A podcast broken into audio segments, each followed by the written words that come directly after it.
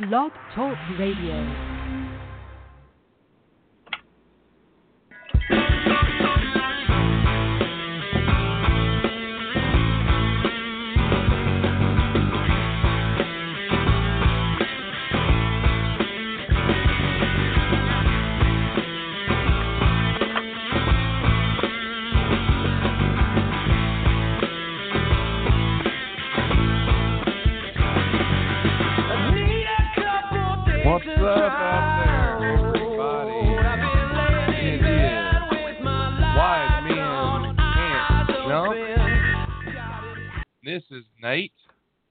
TR is with me, and we are back again. It is the flagship program on this crazy little network that we've been running, and it is almost playoff time, and we are here. We are live right now. If you're listening, we may not be so live, but right now we're live.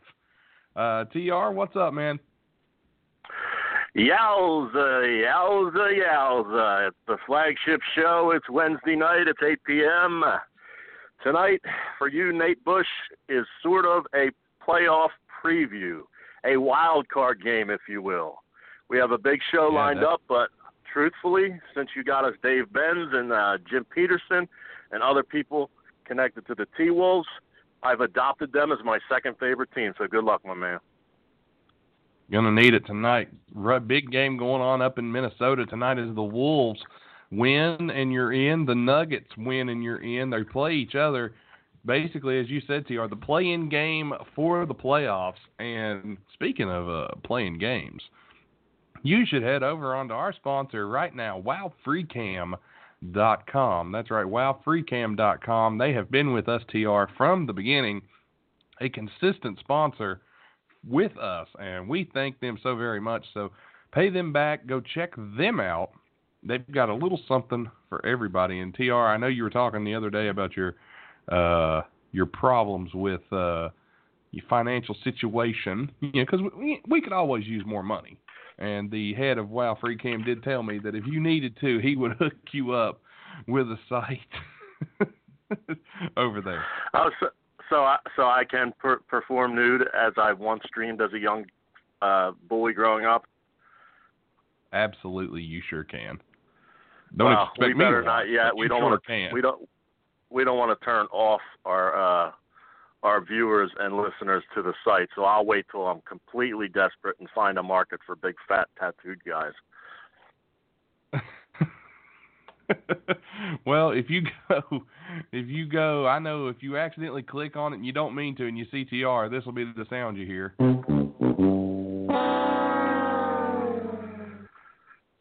Yes, it will. I love you, you know that. but we got, got a big show lined up tonight. A couple of really cool guests. I'm going to pay for that one day, ain't I? No. Nah, okay. We got some really cool guests lined up here tonight. It is episode 23. If you're joining us, thank you very much. Our numbers just keep going up. More and more people checking out this wackiness over here that is Wide Men Can't Jump, and we've got some really cool stuff to talk about tonight. Uh, first off, big shout out to our buddy Tim up in Canada who's keeping us up to date on the hockey games. Uh, your Flyers, my Penguins are facing off, and the Pens are laying it to them. But if you're into hockey, playoff hockey has started. Check out Tim as he goes through Wide Men Can't Score on Monday afternoons. You can download those shows and get all the info on hockey you ever wanted. Tim knows more about hockey TR than maybe you and I know about basketball, and that says a lot. Yeah, he uh he knows his shit and uh I don't know. I I am from Philadelphia and my focus is on those 76ers, but uh you know, that little inbox of penguins dancing around was a little bit uh a little bit much even though hockey isn't my Sorry. sport, but credit, he does know his stuff. Well, I'll I'll trade if if the Penguins lose, I'll trade the Penguins losing a series for the Timberwolves to get into the playoffs and to end the drought. But TR, those 76ers, 15 in a row they've won. They are currently the 3 seed and as long if they win tonight, they clinch. They clinch that 3 spot. So, what do you what do you say about them? There's a new slogan in town. It's called hashtag Here They Come, and I believe the marketing department had finally smartened up and uh, got rid of that old thing that they used to say from the, uh, you know, small percentage of goobers, as they say, the vocal minority on the internet and so forth, that said that old saying. Um, that we dissected last week, and uh, we figured out that there was only five total players on the 15-man roster that had anything to do with that, and only two were good players. So uh, the streak is great. Like uh, last night, for example, three leading scorers: J.J. Redick, Marco Belinelli, Ersan Ilyasova. Actually, the four leading scorers. Amir Johnson scored 15, ahead of Ben Simmons. So and you can even put Ben Simmons in there, but I don't feel like arguing that Sam Hinkie would have drafted Ben Simmons. He doesn't even know who Ben Simmons is. But anyway, um, the veterans that Bryan Colangelo bought in, brought in, and bought is actually a Freudian slip because he bought in J.J. Redick and overpaid for one year, but it's paying dividends now that he added a couple other shooters because J.J.'s got fresh legs, scored 28 last night, etc. Um, nothing to do with past regimes in in, in my view. Uh, so I stick with here they come, and the Bucks tonight will be a tough opponent. Um, the guy you made me like, you in 60 minutes, Giannis is playing. Uh, Dario got a you. busted lip and Dario got a busted lip and a missing tooth last night, but he is available tonight. Um, Embiid is not. So Will we win 16 straight going into the playoffs? Or will the Bucks give it everything they got? I don't know. It's going on as we speak, the tip off or something right now probably. But uh what the hell? We're more entertaining than the Sixers Flyers and anything else, and uh you gotta be with us. So we'll let you know what's going no on doubt, later. No doubt. Yeah, we'll definitely keep you up to date on that. So the 76ers winners of 15 straight. Uh, from the looks of things, and we'll dive deeper into this later, they um, they have really played well, Tr. No, no doubt about that. And tonight, they could lock up that three seed, and they could very much be facing. I believe they would take on more than likely the Milwaukee Bucks or the Miami Heat. Um, and you know, Tr, that's to me that's a winnable series. If they beat the Bucks tonight, they will probably end up playing the Heat if they win. Um, I believe they play tonight as well. They take on the Raptors, who are leading the East, and they may be setting some people because nobody's going to catch them. They are the locked number one. But again, more on that later on. Um, Minnesota. Let me just go ahead and dive into it. Um, it's been uh, a wild, wild week. I watched Minnesota lose some key games. They lost to Memphis last week. They played Denver, and I was very angry at that game as I just felt they gave it away. They had it. Butler did not play. Butler uh, was suited up but did not play. The Wolves played Denver in Denver without Butler, and they kept it close, which is why I'm hoping, fingers crossed, tonight at home in Minnesota, with everybody healthy, everybody playing, Butler's back, that we can lock up this playoff spot and end the the 13 year drought of playoffs. It comes down to one game. Um, we could have got some help the other night had the Blazers beat the Nuggets, but the Blazers shot at just an ungodly 32% from the field. The Nuggets have won like six, I think it's six straight uh, heading into tonight, but they they need that streak must end. They've won six straight. Wolves have won two straight. And there's some life for the Wolves to actually not just get the eighth seed, but they can jump all the way up to the six or the seven. Uh, there's some scenarios out there. Uh, I saw a few scenarios here. Wolves have to win. There's no chance that they get in if they lose tonight. So the loser of tonight's game is out, gone. Uh, Minnesota can get a six seed with a little help, and they can get a seven seed with a little bit of help. San Antonio is playing tonight again. Of course, this, by the way, in case you're wondering, it is April 11th. If you're listening back to this, we kind of have to go by that. The Spurs are playing the Pelicans. If the Spurs win, the Wolves have a shot if they win their game. The Jazz and the Blazers are playing. There's a little bit of something there. So those two games plus got to win your game, and that's the big one right there. The winner gets the final spot in the playoffs. And believe it or not, Tr, this isn't even on ESPN. That game is not on ESPN. Uh, it is on NBA TV if you have that. Yeah, that was a decision made late. They they put it on NBA TV. It's also on NBA League Pass. But we don't want anybody watching that unless it starts after our show, right? It's starting here about right now. Actually, the game is. I, I know. I I think every every damn game's starting right now on purpose. But what are we gonna do? Um, it is what it is, and it's our favorite sport. And it is kind of crazy that I had figured at least one of the conferences would have everything set in stone by tonight, and even the East can be all jumbled. The only one etched in stone is uh, Indiana, I believe. They're four no matter what happens. But uh, Indiana I could four, be wrong. I think uh, Toronto is one no matter what, and I'm Yeah, yeah. almost I'm pretty and Boston's two. Uh, three can switch, so three and four is up for grabs. Um, six, seven, and eight. Uh, they know the three teams that'll make those up, but they don't know the order. So those can change. yeah, that's that's But yeah, Indiana set I mean, at which is- five. Yeah, Indiana set at five, Boston set at two, and Toronto is set at one. Um, in the West, the Rockets are the one, the Nug, the Warriors are the two. Portland and Utah uh, are they are playing tonight.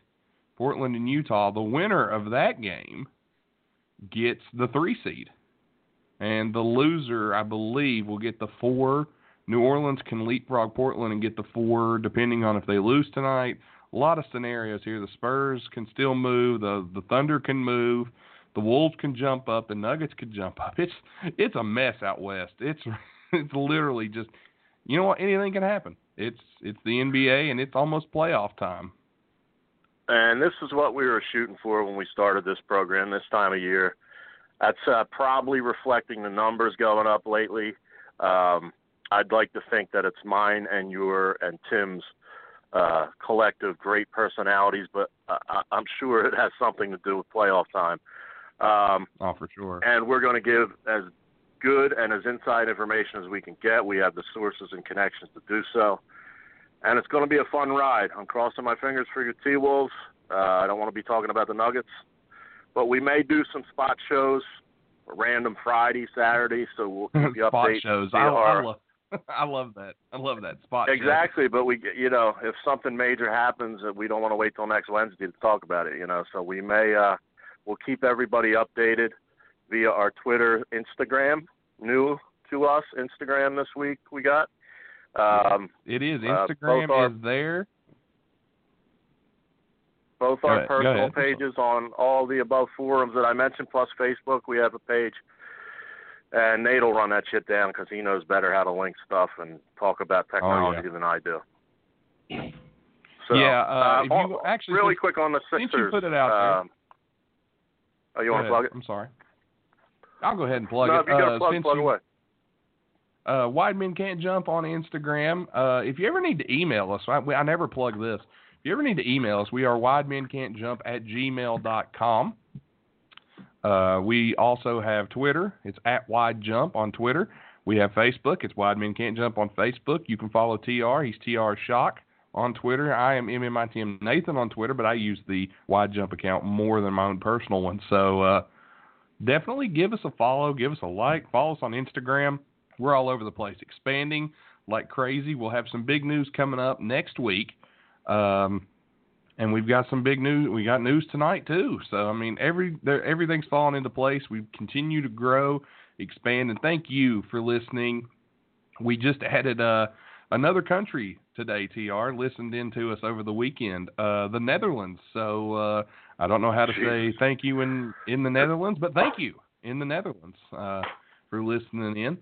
So Wide Men Can't Jump is growing, and we appreciate everyone for helping us out there. Um, so TR, before we get moving and get into more playoffs and more, we got a guest coming on here in about 15 minutes. Um, I, I ran a format down for us and sent it to you, and uh, I left off one thing, and I want to talk about that right now.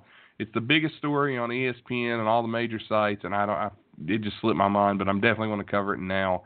Um, Did you see Andre Ingram last night? Now that may that name may not ring a bell, but Andre Ingram. Did you happen to see that? Yes, Quincy Jones had written just once, and he performed it and took it to number one back in the '80s. Um, no, Andre, Andre Ingram. Ingram. I noticed. Uh, I know exactly what you're talking about. Thank you. Um, I know exactly what you're talking about, and I I may have a trivia note, but I did no research. I just kind of guessed this. It would be the first time in history of Twitter that two guys named Andre were the two uh, hottest trending topics last evening. I, I can't imagine that happened any other time. Referring to Andre the Giant's documentary and Andre Ingram, who yeah. played with grayish hair, a 32 year old journeyman who just kept trying. Family man, uh, you might know more of the details to the story than I do, but I know in front of Hollywood, playing the number one team in basketball, he dropped 19 last night. So good for him. Congratulations, Mr. Ingram. And of course, we will be hunting you down for an interview at some point. Yeah, yes. Uh, Andre Ingram. In case you, in case you didn't notice last night, he is 32 years old. Played at American University. Um, he has spent 10 seasons in the G League. He was back when it was the D League, even. He's played the second most G League games in history at 384, and he also has scored the most three point field goals in G League history at 713 three point shots made. And he is the fifth most points in G League history at 3,901. After 10 years in the G League, this guy got the call from the Los Angeles Lakers to come up and play. And boy, did he make the best of it or what? 19 points against the Rockets. And this dude's trigger on his release one of the fastest releases of a basketball I've ever seen. He's got the ball out of his hands, Tr, on his way up in his shot. It's I've never seen anything like it. Got to be quick and good for him, man. It's a one of those feel good stories. I don't think uh, memory serves me. I, I think we meant to do this as well since you brought up the G League. Rest in peace. And now I don't have his full name. I I remember his first name Zeke, who passed away. Uh, mid uh, mid game, I believe, uh, about a month or two ago. Um, do you know his full name, Nate? Uh, his name was Zeke Upshaw. He collapsed Zeke on Upshaw. court. Um, he was with the Grand Rapids Grand Rapids Drive, and he had um, some sort of cardiac incident. I don't know full details on what happened there, but he had some sort of incident and it was it was bad. Um, it was a shame that that happened, and we do wish him, or wish his family their condolences, and um, very very upsetting that that happened. And you don't want to see that to anybody. I don't care who you are, and if you do want to see somebody die on the court, then you're an asshole. So you know, but that's a shame that that happened, um, and the way it happened. So our condolences go out to him and his to his family on that. But anyway, um, the G League they spit out some players from time to time. Uh, this is not the Andre Ingram. Uh, if you're the Lakers, what do you do now? He got the game ball last night. He looks more like a uh, the type of guy that's going to come out there and shoot. Not the kind of guy you're going to see play a lot of defense, play a lot of hard nosed defense, but he's going to shoot the ball, and he's really going to control the uh, control the uh, just stand in the corner, not a point guard, just a shooting guard, a guy that's going to come off the bench.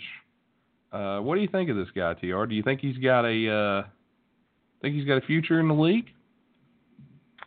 Hey, anything's possible. He looked good last night. He's got the tenure, so with that comes wisdom and smarts. Um, so he probably has the uh, basketball IQ to stick around. I kind of agree from what I saw with you that he'd be better suited as a bench player, but nonetheless, a guy that could come in and you know make some quick threes, maybe get you off a schneid, if you will. And uh, Yeah. you know, best of luck to him. I hope he continues, and Only thing I'd recommend from a personal standpoint is shave it bald, man, because pretty soon it's going to be coming in like Bill Russell. Too gray. hey, at least at least he still got it. I mean, I can't I can't knock a guy. He still got it. I don't even have it to sh- to to give anymore. I've I just shave mine off and say the heck with it. Uh, but yeah, good for you. him. One of those feel good sports stories that um that you like to see. You know, you hear about all these these punk kids that get these big contracts and they go out there and they buy their Maseratis and they they do all this stuff and they they ass off and horse around and it just pisses you off because they're wasting talent. And then this guy who worked on his game and and earned a spot, ten years, ten years in the minors. That's insane. Most guys give up before then. I'm glad he didn't. I'm glad he made it. So I can't I can't get mad at that. Me too. Um, good for them, and we also have the Lakers pick as a Sixer guy, so uh, don't help them too much. Uh, I guess there's only one more. Uh, they play tonight, I would guess, but uh, Uh, he's Um, on, they lost still, even though he played. They did play the Rockets. They still lost. there you go. Way to go, my man Ingram. Um, there's some. on There's the a, I think it's protected though, isn't it? Isn't that pick protected? that that that pick has so many different has more stories than Walt Disney. I mean, depends who you ask. I I don't know who the goddamn real uh, what the real factor is. Like you know, but the last I, heard, somebody somebody with credibility reported that it looks like we'll have the tenth overall with that pick. And then, uh, you know, there's others that say it's two to five protected, so we could still be in the lottery and still hypothetically get number one. Uh, I don't know. Uh, picks and salary caps and stuff. Uh, that's not what my expertise is. I like X's and O's and, and talent uh, evaluation and and so forth. So we'll get an expert on that shit when the season ends. Um, when we do a lot of draft talk. I think uh, I think I had that pick for about a week there, and I, I traded it for some uh, some Chinese food. But uh, nevertheless, no, you gave it to Hinkie for a second rounder and, and some Chinese food. yeah, Chinese food second rounder, and I think I I think I got a guy named like uh Ungba Kanamute. Uh, he came and play and ate with me, so yeah, that was that. But so Tr, Yeah, was had signed on a ten day deal, but signed on a ten day deal, but after eating with you, he was out sick the next nine. Well, you know, trust trust the Chinese food. That's what I say. So There uh, you go. uh, speaking of uh, that phrase that we completely and utterly took apart last week, and uh, a lot of believers in that uh, took offense. They took offense to that. Uh, we've been having our share of trouble on Twitter. We have had people just Right, all well- over us on Twitter. You uh you really coming from the humble background of West Virginia, um, and our different type of uh lifestyle, sleeping schedule, all that, uh just Yeah. simply responded in a gentlemanly way and I was unaware, but uh you've responded on a page that's really like a Hinkie cult page. And uh it was almost funny. Um they're they're the weirdest second weirdest fan base in existence besides pro wrestling fans and uh You know, I'm- that. I'm guilty of being one of the two. I still like wrestling, but you know, I don't like that guy or his time here. But when you uh when you when you uh unexpectedly hit that hornet's nest, all those uh guys I think there was 15 guys coming after you with a combined 6 followers. Um so you know you know they had a great argument. But um Oh yeah, they did. then I caught a They little. did. I got called I every a name in the book. Yeah, I caught I a little called later in in the the in the evening. Later in the evening, I uh I jumped in a little bit and mentioned some facts, which you know they hate, but you know I'm past all that because I plan to go to a Sixers playoff game or two or three or four or five or however many I can afford, and I'm going to be sitting amongst them. They're cheering for the Sixers. I'll just kind of put cotton in my ears when they say stupid things, but we're all Sixers fans in the end, so you know it's all for what are you gonna do? good. but even the, the Sixers, the good. even the Sixers have made a, a stance on this. Uh, they've partnered up. God, I should know this. I just read it right before we went on the air, but my notes up? are downstairs. They partnered up, and uh, the the uh, the saying is "unite us," um, and it's with uh, an organization that's worth uniting with.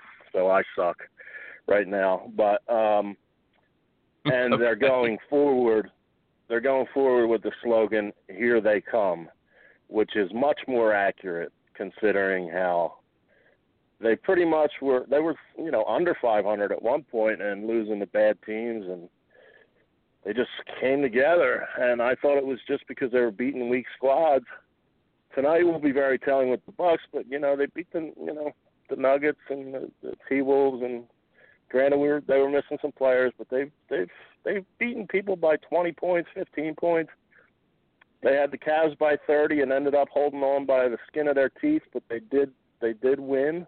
So, and that was a healthy Cavs team fighting for seeding.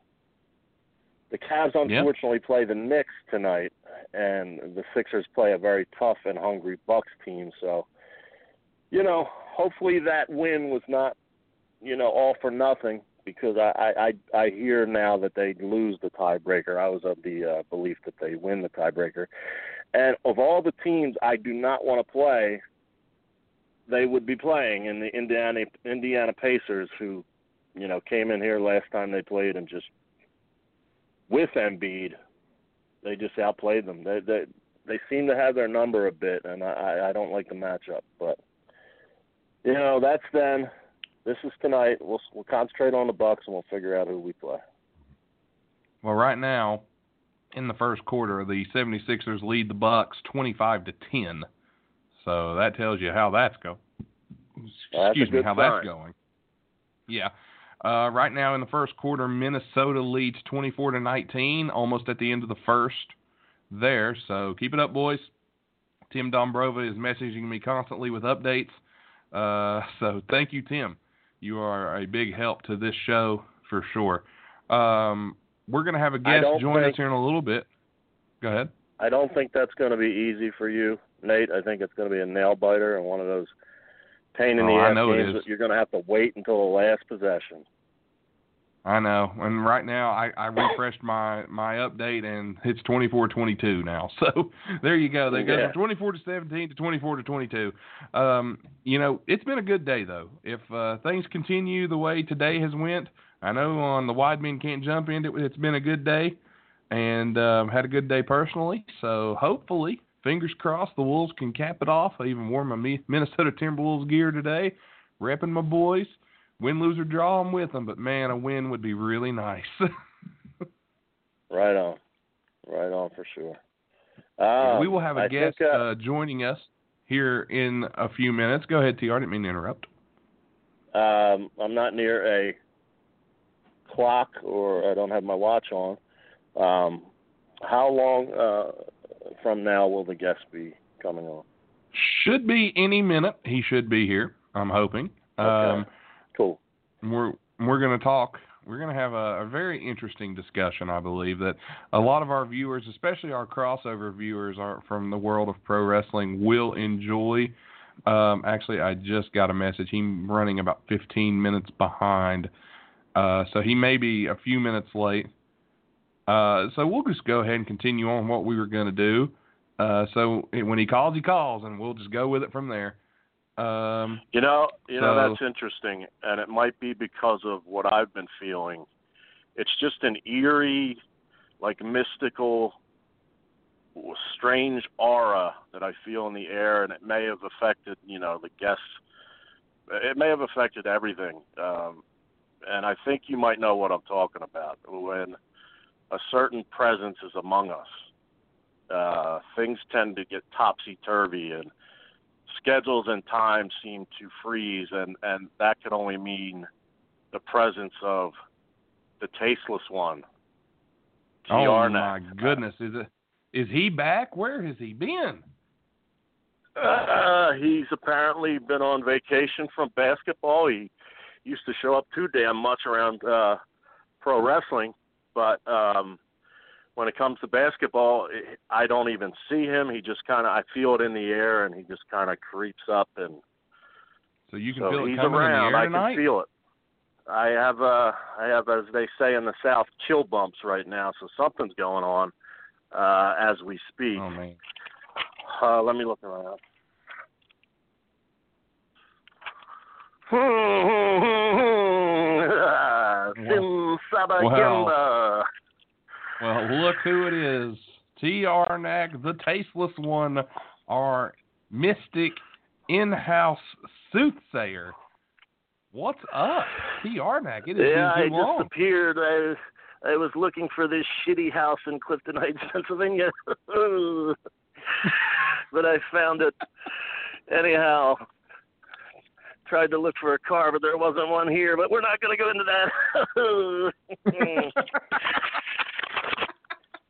Anyhow, uh, what I do, I am a mystic sage, and I have in hermetically sealed envelopes questions, and I tell the answer when I put them to my forehead. Uh, it Yes. is a it is something I've been blessed with. I'm a very spiritual, mystical, prominent figure. I spent time with the Dalai Lama, and I'm also wasting Yeah. time so I can find my goddamn notes. But anyway,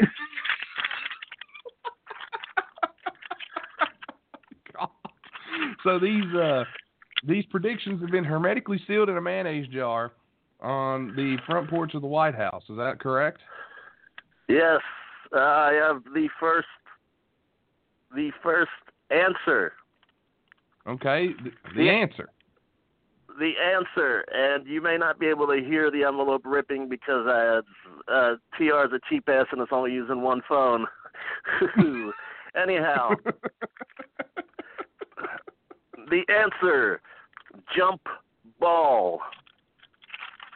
Jump ball. Let me see. Jump ball. Jump ball. Um, not sure on this one. That's a tough one. The question: What did Donovan Mitchell and Ben Simmons do within a month in the Rookie of the Year race?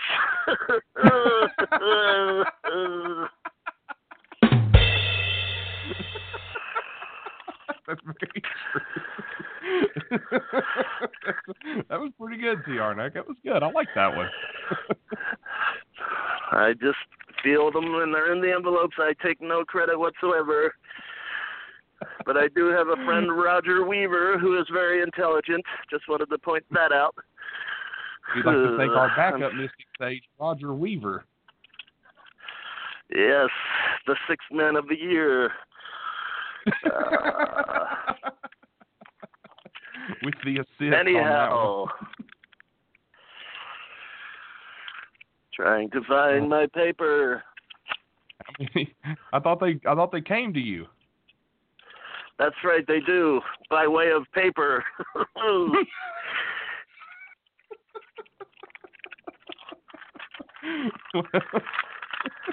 okay, I found the answer. Horny jerk off. Horny jerk off. Oh man, that's uh well, our friends at Wow Free Cam will love that one. Um horny jerk off. I, I I don't have an answer for that one, T Arnak. What, what what's the uh, what do you got? What do sideline reporters refer to the Knicks and the Spurs head coach when interviewing them?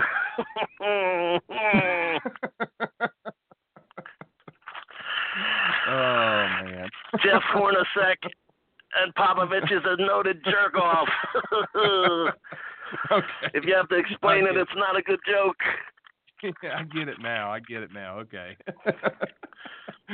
that one uh, kind of went over my head, Tiarna. May may you and the audience go bowling with Allen Iverson and his teenage friends. oh. Hmm. Well, the tasteless humor never leaves us here. Wide men can't jump. Man. So how you got a few more for us, Tiarnak? I I feel one coming on, Oh, and this okay. may be the last one of the evening. Okay, one more for us. Our final Answer and question. The Nets owner, the Los Angeles Sky, and James Harden. Okay. The Nets owner, Los Angeles Sky, and James Harden. I don't know who the Nets owner. Is. Oh wait, I don't remember his name. Los Angeles Sky and James Harden. I'm, I don't know. I don't know this one. What is Jay Z, hazy, and fucking lazy?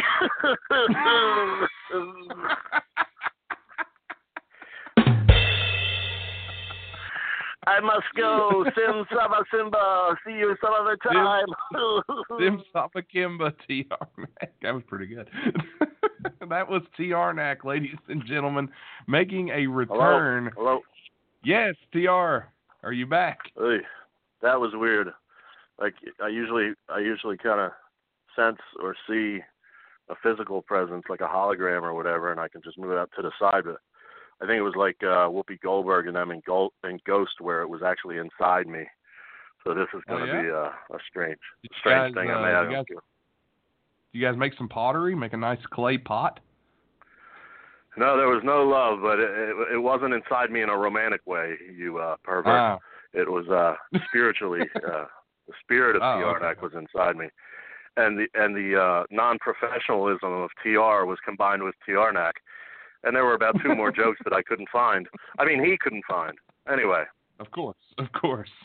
Well, you never know when Tiarnak will make a surprise appearance on the show, and we got a cast of characters that just show up randomly. If you listen to any of our pro wrestling previews, we had a couple. I had a guy pop in, um, Great Scott. Well, he was a piece of work, um, but we won't get into that. Uh, the 76ers are leading the Bucks 37 to 10 right now. uh, And usually a good sign, but that would be a better Normally. lead in the fourth quarter than the first quarter or or second with them. At the end of one, at the end of one, Minnesota leads 29-26 over Denver. That one's going to be a, a fight to the end. Uh, Spurs Pelicans is is 27 Pelicans 26 Spurs at the end of one. All those games have some playoff implication. Um, all right. What we're going to do now is it is the end of the year, and it is around that time when you got to start thinking about who's the MVP, who's the rookie of the year, all those great awards that we hand out.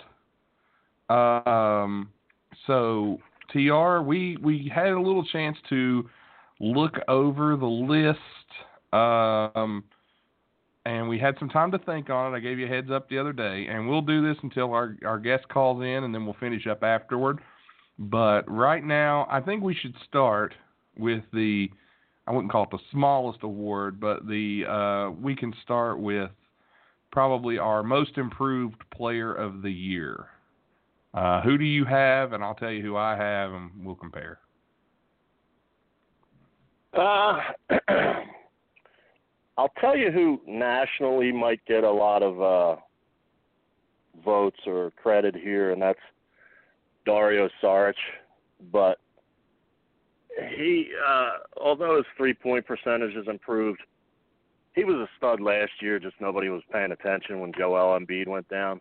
Um, he really got screwed out of the Rookie of the Year. So I wouldn't agree. be surprised if the national media uh, finally gives him his adieu this year and most improved. Uh, otherwise, around the league, uh, trying to think if anybody jumps out at me. I didn't uh, prepare fully for every award. Um, hmm. Well, I have one in particular that leaps out at me for most improved Okay. player of the year, and he might win it. He might win it unanimously, and uh, that's Victor Oladipo. Ah, you got it. You sure Yeah, do. he's was an- That- that He was an all he was an all star this year. The Pacers are in the playoffs when nobody gave him a chance. He led that team. To me, Oladipo definitely has to be the uh, the most improved player of the year. Yeah, legitimate all star. Um, was kind of uh, you know groomed or uh, thought to be this player when he came out of college. Uh, I'm not going to say he was a bad player, but um, you know, at OKC. He needed the right I, system. I assume, yeah, and I He assume right uh, system. playing playing near Russell Westbrook, um, you can only learn from a fucking monster like him. And he had his best Yeah, season ever last year alongside of him. So, um, yeah, man, it's like anything else. If you play with better players and you work with better workers and you hang, surround yourself with smarter people, better people, nicer people, you know, you can live to your full potential. So I don't want him to beat the Sixers uh, if that ends up the matchup. But yeah, he he definitely deserves most improved player. I'm surprised that didn't jump out at me too. yeah, that was the only. He was that guy, and uh, the other guy was Lou Williams. That was the two guys that really jumped out at me that that I saw as the most improved players of the year.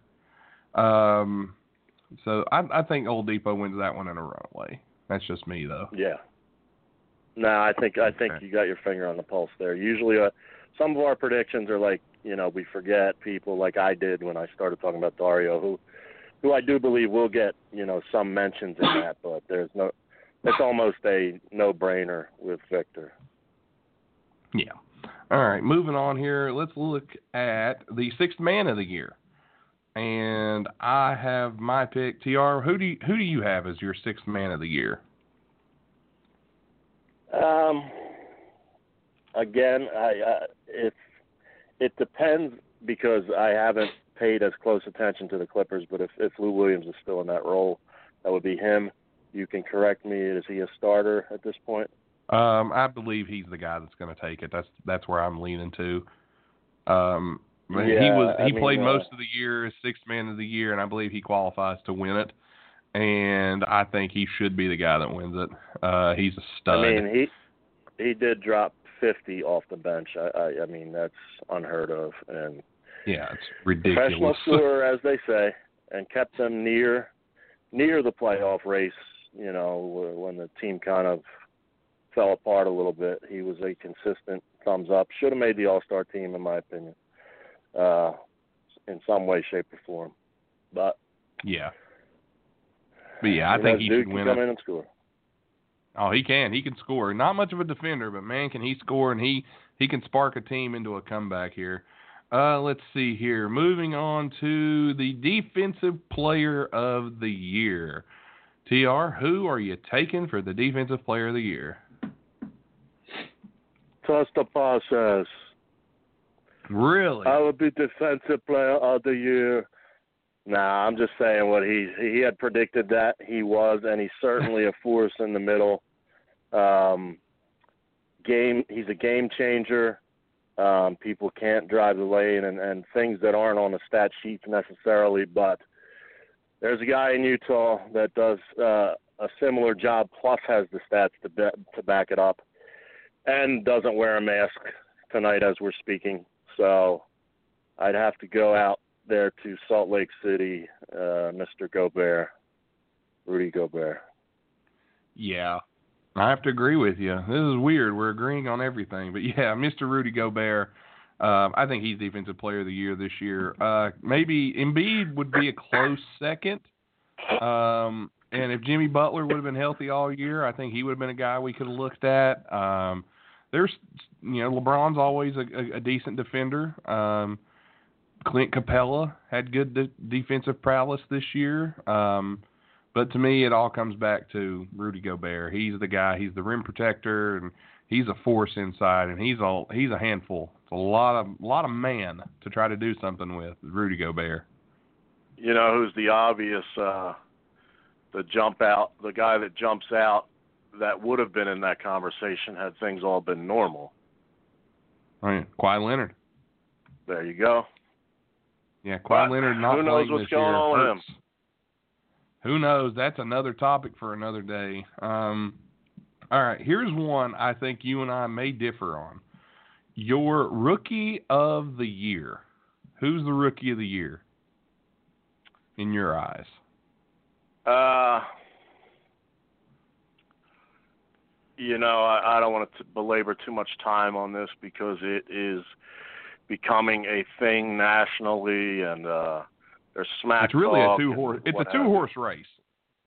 Yeah, two-horse I race. mean, ear- early on there was Kuzma jumped out, and and Jayson Tatum, and I had great rookie years and all that. But the number one overall from two years ago, and the number whatever thirteen or something from this year.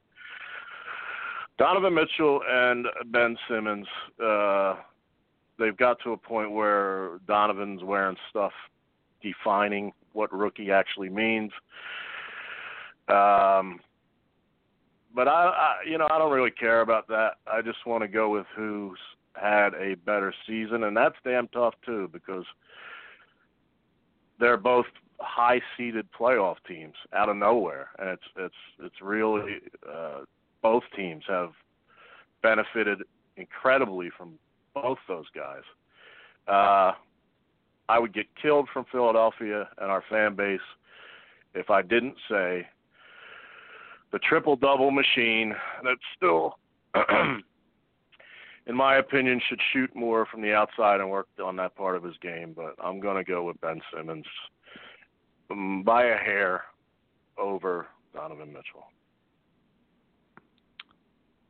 Well, I'll agree that Donovan Mitchell's made some great points, but at the end of the day, it's all about who. I know he's trying to define a rookie and say, okay, well, I'm a rookie. He's had a year to prepare, but you did too. You played in college at a high up level. This dude sat out a year. He didn't get any game time action. You got in game action. So I'm going to go with Ben Simmons, the guy who actually had the uh, the the, the stat with Oscar Robertson. So I'm taking Ben Simmons. We'll get back to that in a minute. Our guest is with us here. Let me get him in here. All right, ladies and gentlemen, we are joined right now by our guest from the Something to Wrestle With podcast, as well as the uh, What Happened When Mondays podcast with Tony Schiavone and Bruce Pritchard, respectively. Here is our guest at this time, ladies and gentlemen, Mr. Conrad Thompson. What's up, Conrad? Hey, man. Thanks for having me in. I really appreciate it. Not a problem. Thank you for coming on. And, ladies and gentlemen, hey, hey, it's Conrad on Twitter. Give this guy some love. Show him some love on Twitter. Um, now everybody's wondering probably right now, hey, why'd you bring a mortgage guy on here that talks about wrestling all the time on your NBA show? Well, we have our reasons actually. Um, Conrad, we're going to go ahead and jump into the questions here. Um, you and uh, Bruce Pritchard do the Something to Wrestle With podcast, which is very successful and one of my personal favorite podcasts out there. Uh, I listen to it every week, and I really enjoy it and you guys, we actually had Bruce on a few months ago when you guys were doing a thing with the Brooklyn Nets. Um, how did that Brooklyn Nets uh, pairing work out, and how how was that for you, uh, the workout for, with them? That was great, man. You know, they um, the people who run Barclays listened to the show, and they knew WWE was coming to town for the 25th anniversary, so they thought, hey, this would be a fun way to sell some Nets tickets, and uh, they did. So they brought us in and uh, took great care of us. We did our show directly after the Nets game uh, in their practice court area, and uh, it was a, it was a huge success. They enjoyed it, we enjoyed it, and we're going to try to do it again this next year. Oh, that's awesome. Hey, this is uh, TR. You got TR. Uh, yeah, of course I do. I got tons of shit. Um, Nick Saban, roll tide roll. Um, Nick Saban and LeBron James have been involved in a slight little tiff over trademark issues due to Nick Saban and Julio Jones having a show um, called, I believe the original title was uh, Shop Talk, and LeBron has his own uninterrupted network who had a similar show. It's based on the barbershop um, talk water cooler talk, barbershop, made famous in a movie, you know, sports arguments, etc., and debates and fun stuff. But uh, Saban actually changed the name of the show. Um, do you think this was just a minor thing, or, or did they really have heat between uh, powerhouse LeBron James and Nick Saban? What was your favorite episode of that LeBron James show? Like you've seen them all, I'm sure. You're a big basketball fan. What was your favorite episode? I'll tell you the truth. I haven't seen one. I uh, I'm a I'm a huge That's my point. This is make believe show. It's n- nobody cares about this show. It's make believe. LeBron was looking for a little attention, and he got the rub from Nick Saban. That's the reality of the deal. Nick Saban doesn't care. He wanted to create some cool content, and he thought he owned a barbershop concept. Come on, man. There's like a thousand different barbershop shows out there, and nobody's ever heard of yours because it's not any damn good. So Alabama wanted to create their own. Roll Tide. That's what happened. Now you've got the name to yourself. Now let's see if you can get an audience. But by the way, thanks for the rub for Nick Saban's show. Roll Tide.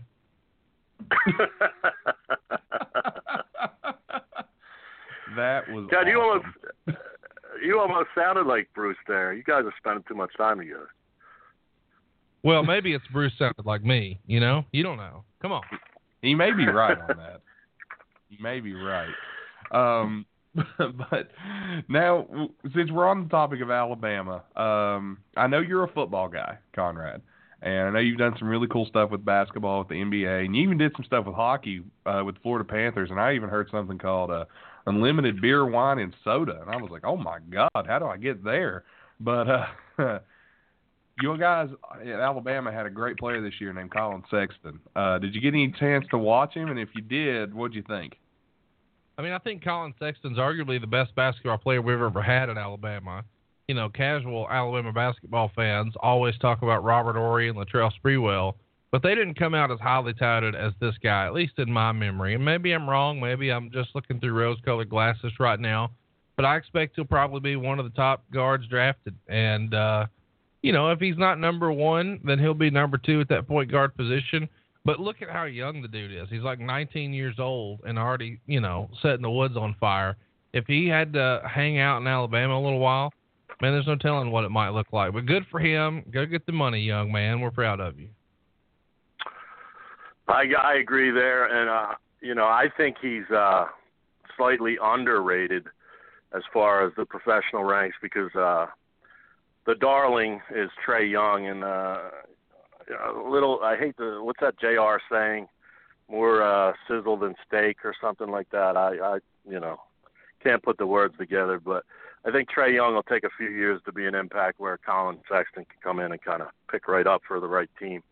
Um, well, and here's the idea too. When you think about that, like if Collin Sexton hadn't played at Alabama and he would have played at a bigger school, would the roles like if you switch these two guys and you put them on the other team, is Collin Sexton then the marquee player that everybody's talking about? I think it is. I think Alabama's historically been a football school, and the idea that they had a stud basketball player just caught people by surprise.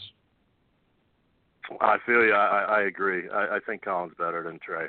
And uh well fuck basketball. We'll we'll be talking about that for another hour. Let's roll into wrestling. You got something ready for my man, Nate? Absolutely. Since we're jumping into the world of wrestling, let's just get on the big topic right now. Something else to wrestle with. Uh, previewed on the WWE Network over WrestleMania weekend. Uh, so what's the deal? What's uh, what can you tell us about it? And how excited should we be since the Bruce Pritchard Something to Wrestle With podcast is jumping on WWE Network? Well, it is going to be separate. You know, it's not a replacement product. The podcast is going nowhere. Uh, it is a great revenue driver for our household incomes, and we're not giving it away. So it's our baby, and Good. we're going to keep it true Fridays at noon. But we are going to add to it. We're going to complement it with a video platform on WWE Network. They came to us. We didn't come to them. You know, they wanted to try some podcast ideas. They sent surveys out last year, and the I guess the WWE audience responded saying, "Yes, we want podcasts."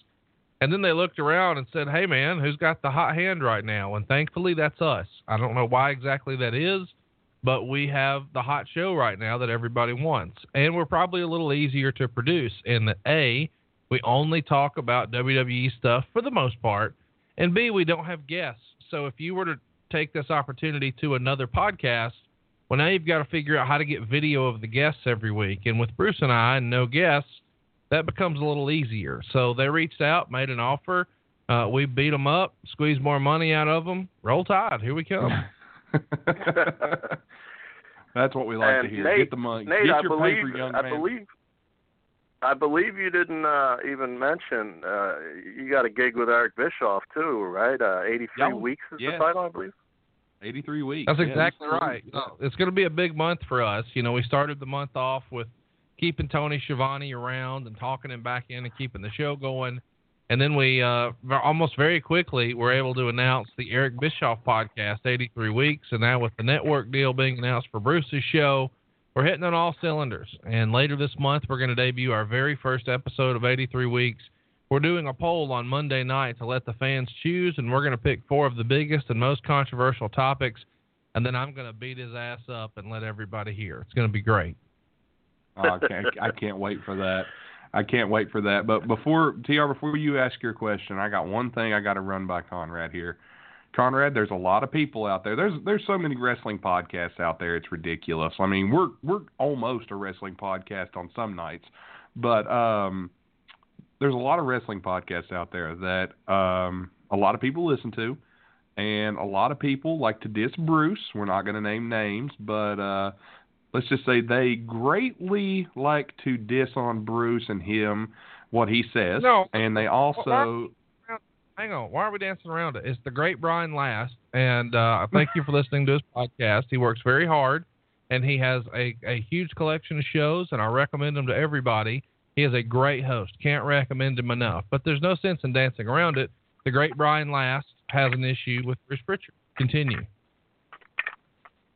Well, yes, he does. He uh, he very much does, and uh, let's just be honest here. Tom and I are on his short list of people he doesn't care for either.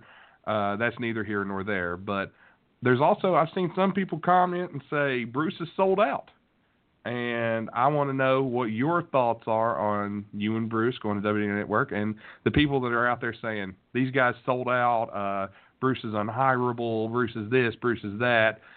But I, I I think it's great you Hang guys on, are doing on, it myself. Go ahead. How can be how can Bruce be unhireable and sold out? You can't have it both ways. Either we're one That's or the what I'm- other. And the re- the reason they chose our podcast is because we have more downloads than they do, and that's not rumor and innuendo. That's fact. Everybody else wants to tell you how big their show is. You can scroll through my Twitter feed. I'll post charts and graphs. We do more downloads than anybody. That's not me just puffing my chest out. That's the reality. That's the reason WWE chose us. They want to build their subscriber base. They want to drive traffic. And you know why they know we can do that? Because we already have been. When we cover a pay per view that they're not featuring on their WWE Network page, and all of a sudden it's in their top 10 or top 5 most viewed things of the week, it's not original content. It's not anything they paid any extra for, but all of a sudden they're watching it more than 205 Live, more than Talking Smack, more than their other original content. What's causing all this? It's something to wrestle. So they came to us, offered us money. We asked for more money. We got it. We asked for creative control. We got it. That's not selling out. That's buying in. As many downloads as we do have, guess what we don't have? 2.2 million per week. They have 2.2 million subscribers. This is an opportunity for us to promote mortgages, live events, t shirts, and most of all, our podcast. If we're going to do 90 minutes on the Macho Man, here's what we're going to say. Hey, and if you're not done with Macho Man and you want even more of this great content, be sure to download over four hours of Macho Man available now in the archives for free at somethingtowrestle.com. Cha-ching. To say we sold out is a, fun, uh, is a fundamental loss of understanding the way business works, or you're a jealous hater. That's all it is. Like either you don't understand it or you're a jealous hater. Otherwise, you get it and you say, you know what? I'm going to take a wait and see approach because WWE neuters everything else. Let's see if they neuter this show. But we're opening the show talking about chocolate titties and having Jim Cornette yell motherfucker. And I'm going to flip the camera off and talk about China and Chris Benoit and tell everybody I was a little Hulkamaniac. Throw us off the air. We have a contract, so let's see how long we can ride this shit out. Well, hot damn if that wasn't a good answer. Um, Conrad, I'm just going to say this from the bottom of my heart. You, sir, are my hero for everything you just said. Thank you so much for that. Listen, I appreciate it. Let me tell you, I, I've never met Brian Last. I've never had a conversation with Brian Last. I know he doesn't like the success of our shows, and that's not popular to say, but that's real. He finds reasons to poke holes and poke fun, but the reality is we're just doing a better job of it. And that's going to hurt some feelings and ruffle some feathers, but I consistently put him over as one of the best hosts. I listen to his Jim Cornette podcast, both of them, every single week. That 605 mothership business has a big buzz. Lots of people are into it. Lots of diehard fans. I support Brian Last. Want you to download and listen to everything he does. But I'm not going to be on here and disparage his show. But I will tell you, mine are bigger, and that's not rumor and innuendo. Well, I'll Very jump true. in and lighten it up a little bit, um, Conrad. But thank you for being so forthcoming. Um, I managed to meet you briefly when you were in Philadelphia. Uh, my buddy Professor Ouch. Actually, I was uh, co-hosting that said podcast, but I had a little difference. But I, I'm not going to get into all that. Um, but I, I saw with my own eyes the the venue was sold out, and if you have um, a live event, uh, which you do in many cities, and we're finding out now in the, in the different network that we're on in a different genre that uh, you know when we're actually seeing the numbers in as many countries that come in and, and so forth. Uh, it's got to be incredible. Uh, you just, I mean, you, you you have your own business successfully pre wrestling, and this was your passion, like it was you know mine growing up and whatever. And then bam, I mean, you started with Rick, I believe, correct? That's right. Yeah, and I heard where you made fun of me on that show, that other show we're not talking about. So thanks for the plug. I appreciate that. I did. Yeah, it's no big deal. I heard it.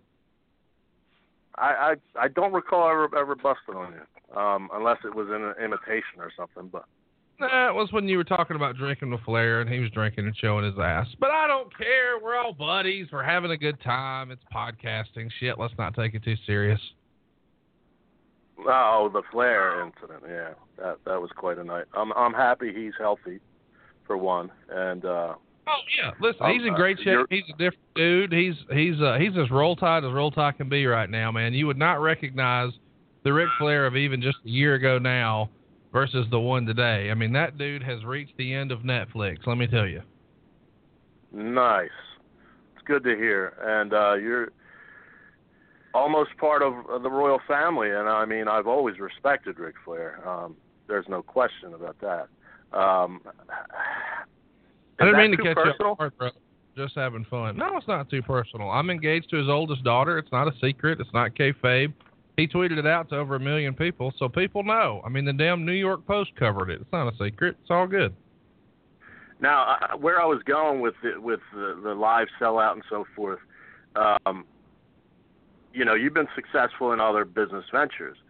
Were you just kind of doing this for because you're a hardcore fan like us, and and and bam, all of a sudden you turn around and you're selling out like uh, pre pay per views, post pay per views, major markets.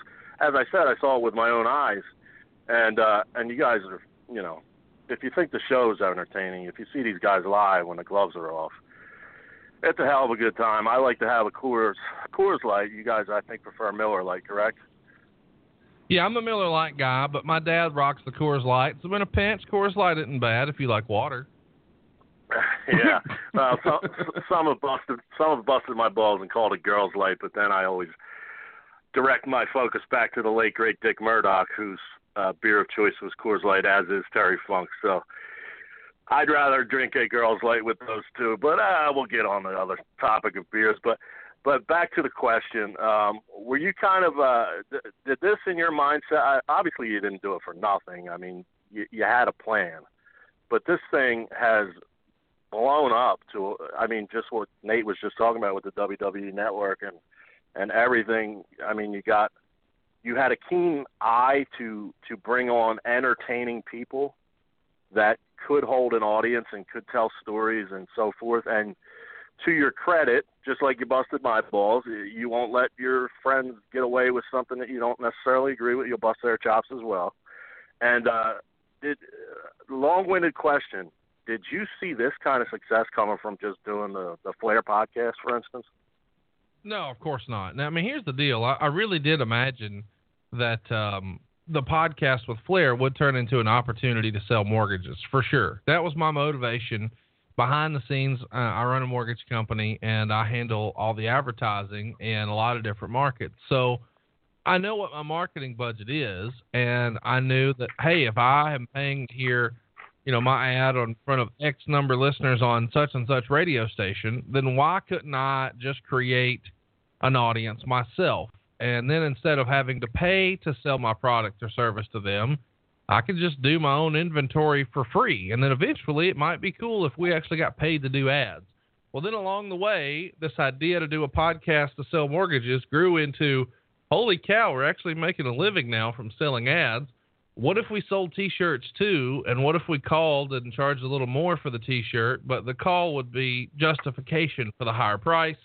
And then we could create an experience. And then it was, well, let's run a show and just see if people are into it and what would happen. And then so on and so forth. And we continue to find these little opportunities to create more revenue streams whether it's YouTube or it's T-shirts or it's live events or it's WWE Network or it's mortgages or it's whatever, and it's worked. And um, the the idea was was simple in that we wanted to deviate from the traditional guest format, and and I saw how difficult that could be if you were trying to have a consistent audience.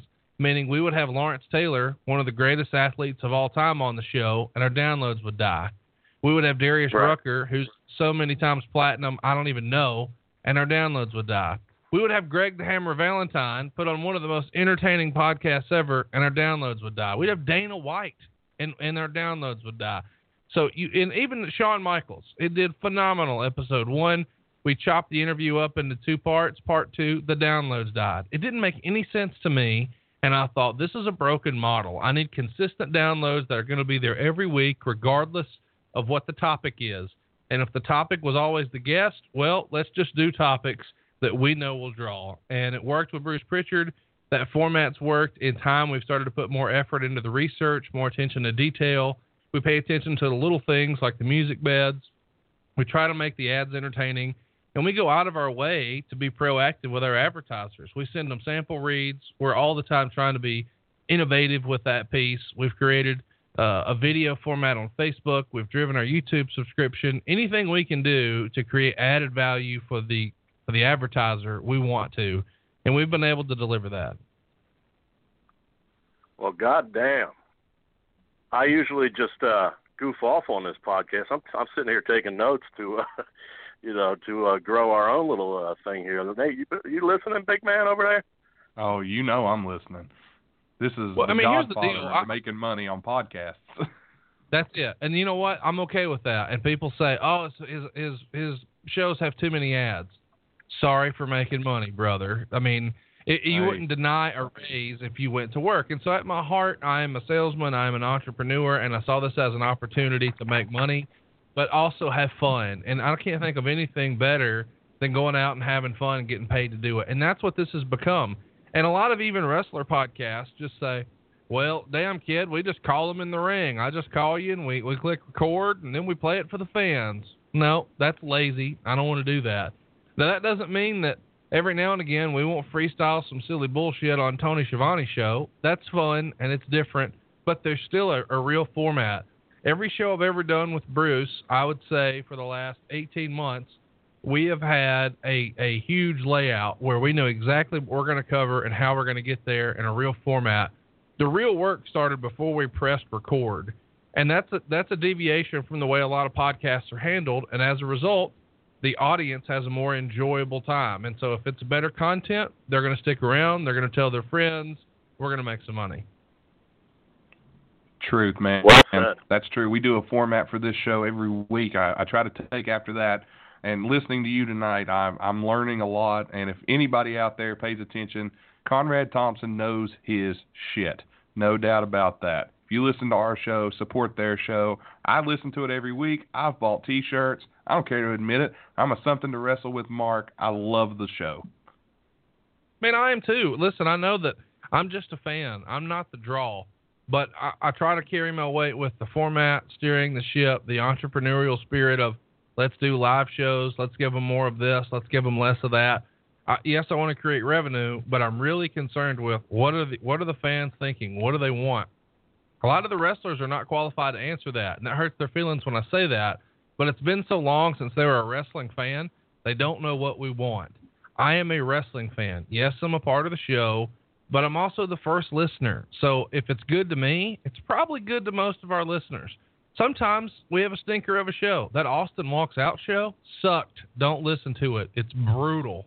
But I knew that in the show, and I announced it and told people on Twitter, "This is the worst show ever. Please skip it," because I know it's a turd. I'm not gonna say if I'm gonna be honest with you and tell you that something's awesome, then I've also got to be honest with you and tell you when something sucks. So that Austin walks out. It doesn't get much worse than that, man. Well, I haven't found a bad episode yet, and I've been listening through the back catalog. It took me a while to find your guys' show, but I've I downloaded every single episode when I found it and listened, and I have not been disappointed yet. Tr, you got anything for Conrad before we let him go? Uh, yeah, WrestleMania. Um, obviously, Charlotte is someone you know personally. Uh, they surprised me and had a great match. I didn't think that Asuka and her would have that much chemistry without working prior.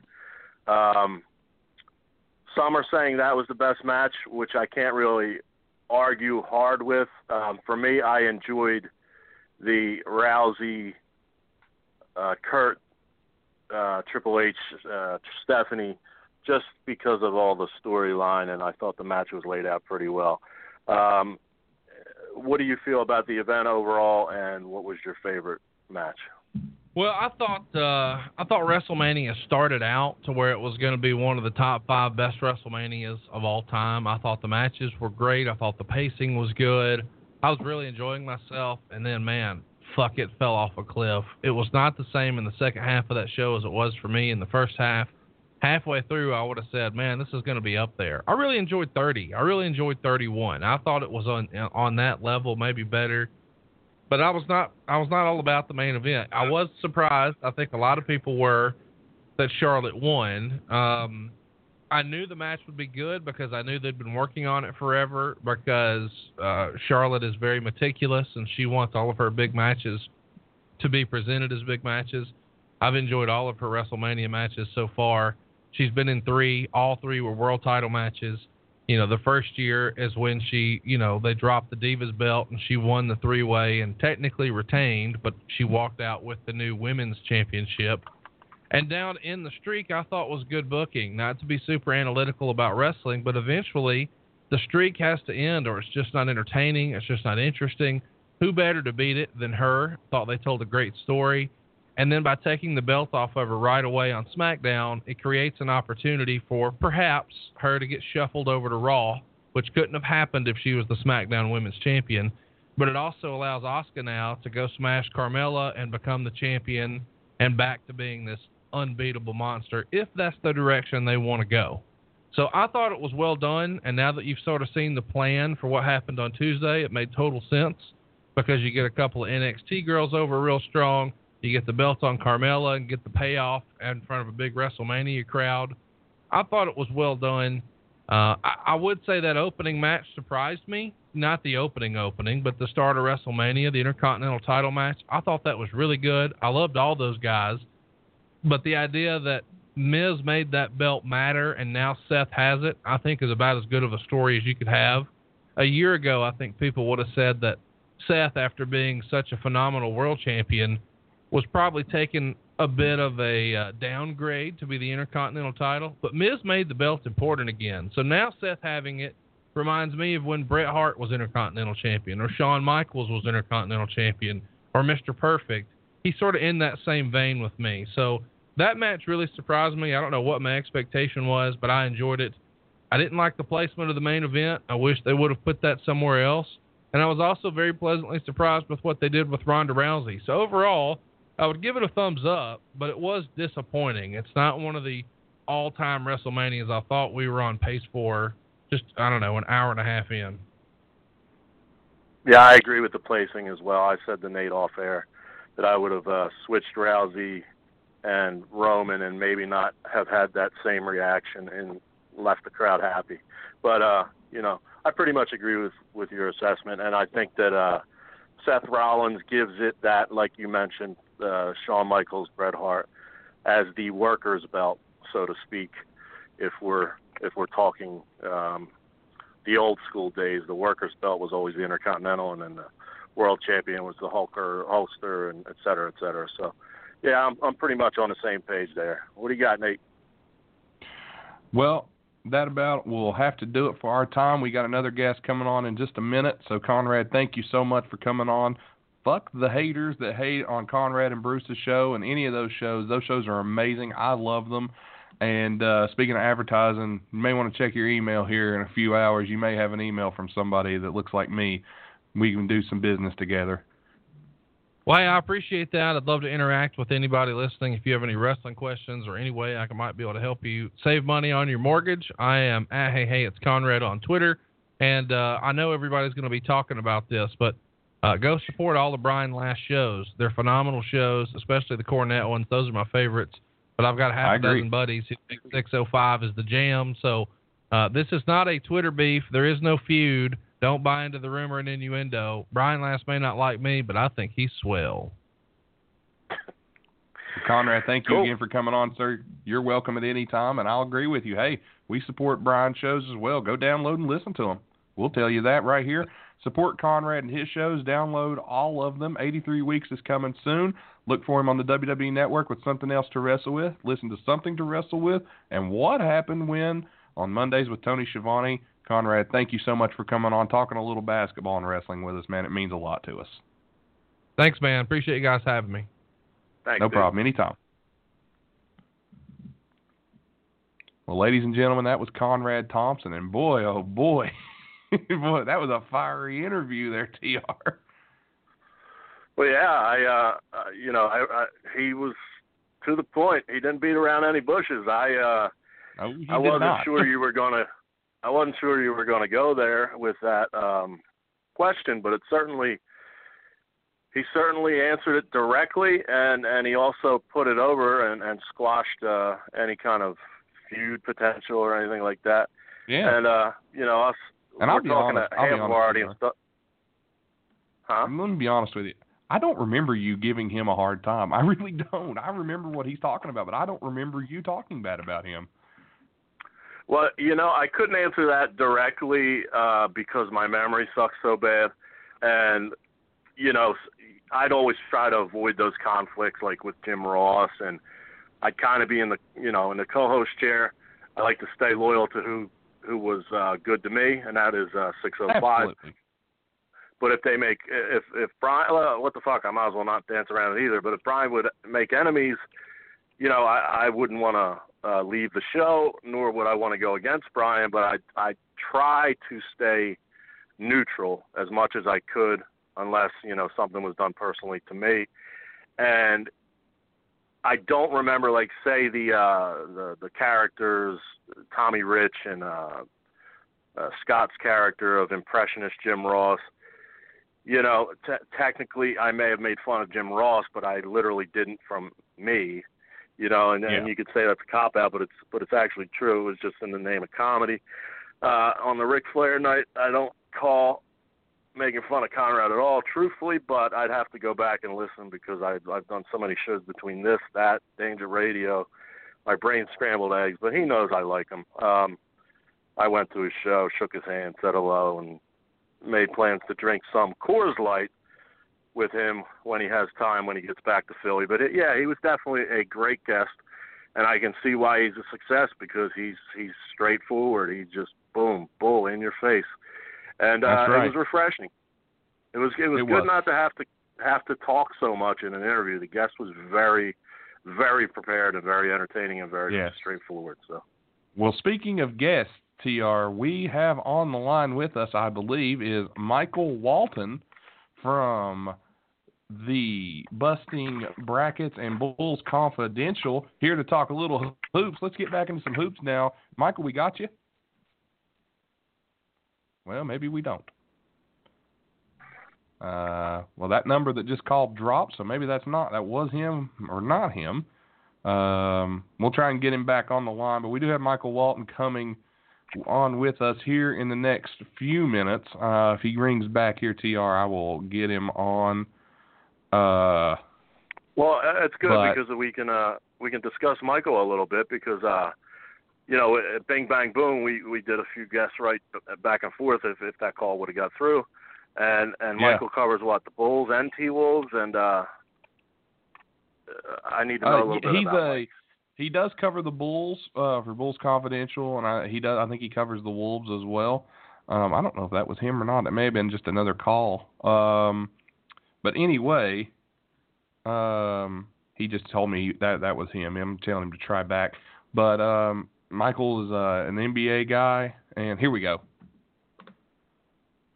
Michael, we got you.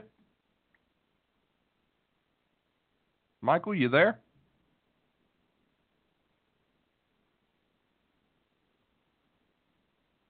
You got us, Michael? I got him live. I don't Dead know if you can hear me or not. No good. No, no, no, it's not Michael. Michael, do you have us? Can you hear us? I got you turned on right now. Hmm. This is interesting. Man, we just got a we just got an on-air tu- tutorial about preparation and professionalism, yeah, we really and we did. can't uh, and we can't answer oh, the phone it's properly. not on our end. I can hear you. You can hear me. I don't know what's going on. Uh, uh, you, you know when things go wrong, I'm the first one to point the finger. I'm not producing tonight. Just breaking your balls, but Big yeah, I'm producing tonight. We while we're figuring this out, we got an ad. We're gonna run through an ad real quick. So uh, we'll be right back after these messages. Hello, my name is Kennedy Miller and I'm a beauty guide for LimeLife by Alcone. We are a professional makeup company now being offered to the public after over 60 plus years in the industry. My website is limelifebyalcone.com backslash makeup Kennedy. I can also be found on Facebook as Makeup Kennedy. To contact me about products or joining my team, you can email me at makeupkennedy at yahoo.com. I'll be waiting to hear from you.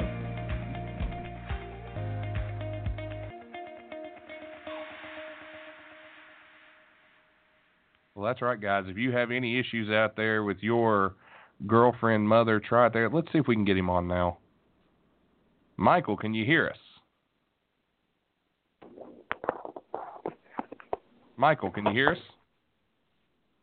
Do you have us? Check test one, two. Michael, can you hear us? We are having some audio issues tonight. Uh, Michael, I've got you clicked live, buddy. If you can hear me, speak. Yeah, so I can I can only hear you There he is. must have been- We Yeah, can you hear me? him. Got you now. Yes, sir. You're coming through loud and clear. Ladies and gentlemen, from Bulls Confidential Busting Brackets, this and uh, from Hoops Habit as well. This is Michael Walton. Dude, sorry about all the the issues we were having there. That's what you get when you have a live show. So if anybody wonders if we edit, No. we are live. Yes, no problem. Yeah, that's mostly on my end. You know, uh, as you said, thank you for the introduction there, and I think I could only hear you through speakerphone, so I was having some technical difficulties. But I was taking in this uh, Minnesota Timberwolves game, so I'm frantically running around here myself. So. buddy, buddy, you you and me both. I've been the game has me on edge. I'm just updating it on my phone. Um, I notice right now the Wolves are leading, so keep it up, boys in Minnesota. Uh, tell me what's uh, what do you think about the Wolves uh, this season? A little bit of a disappointment. Yeah, so, and uh, as you said, you introduced myself there. I, I am the uh, editor in chief here for Bulls Confidential. So it's been a long sort of Timberwolves monitoring for me. I've always liked the young talent on the team, but of course, with Jimmy Butler being there, uh, really had to follow them. So definitely a disappointment uh, because even though they hold, you know, their destiny in their own hands, it shouldn't have come to this point. Uh, even with the extended stretch of Jimmy Butler being gone there, there's enough talent on this team to really have a secure spot. And you know, thankfully, if they win this game, they can vault all the way up as high as fifth, I believe. Uh, so home court advantage isn't on the table, but I think they can do themselves obviously a lot of favors with the win tonight. But definitely disappointing, just because ending the playoff drive is going to be excellent, but it's going to have a little bit of an asterisk, so to speak, because we we know with the talent on the team, it definitely should have been a better finish.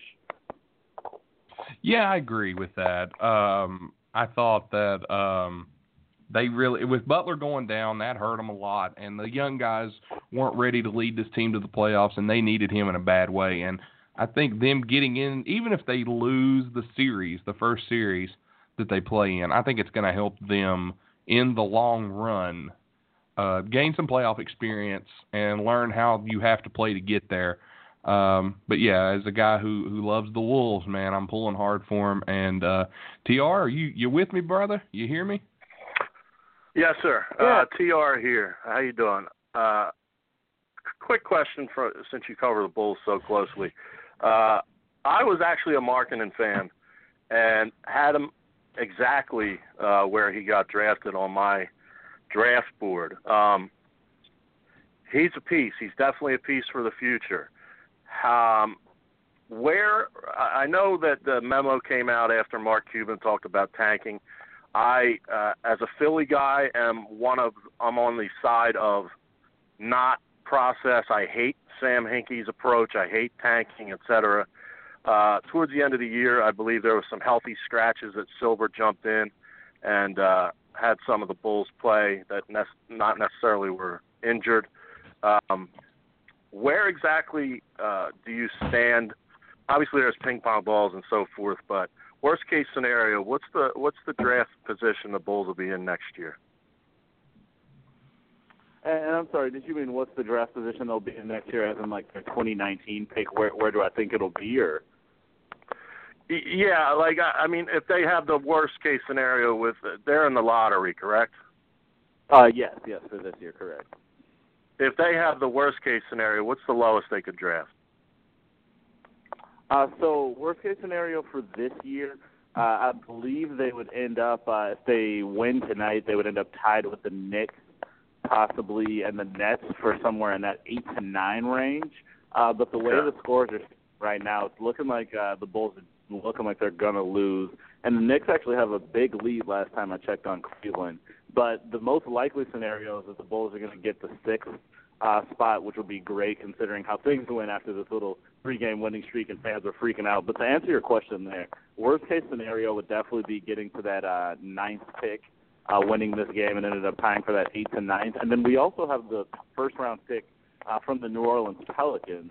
And so a worst case scenario would also involve that pick falling somewhere to the 21-22 range uh, New Orleans was able to pick up a win tonight rather than being an 18, I believe, which is uh, the best case scenario. Okay, as, as a quick follow up, what what do you see the team needing as far as uh, do you need shooters? Do you need big guys? Do you need uh, point guards? Do you need all the above? What do you think they'll shoot for? Yeah, and that's obviously obviously a great question with the state of this rebuild. Uh, I would say so. With the way the team is built right now, best player available is definitely where I would be looking. Just because if the Bulls are going to be just outside the top five, as it appears, of course you never know with the lottery. We're going to have a chance to take an elite player, so you've got to reach on that that higher upside, even if there is a big bust potential. Uh, but the definite holes to you know directly answer your question there, we need a center and a small forward. So you got huge holes at the three and the five uh, that you absolutely need to feel, uh, to fill. Excuse me. Denzel Valentine uh, is not very athletic, but he is a knockdown shooter and a great playmaker and a great sort of secondary ball handler. So Denzel Valentine will be a great backup small forward for the Bulls. So you just got to fill that starter spot.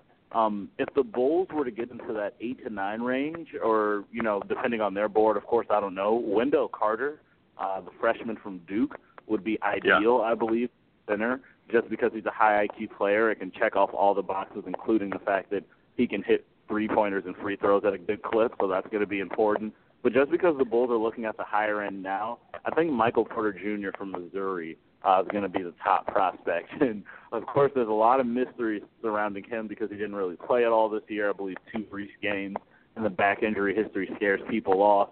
But there is some talk of him preferring to play for the Bulls, as them being his favorite childhood team.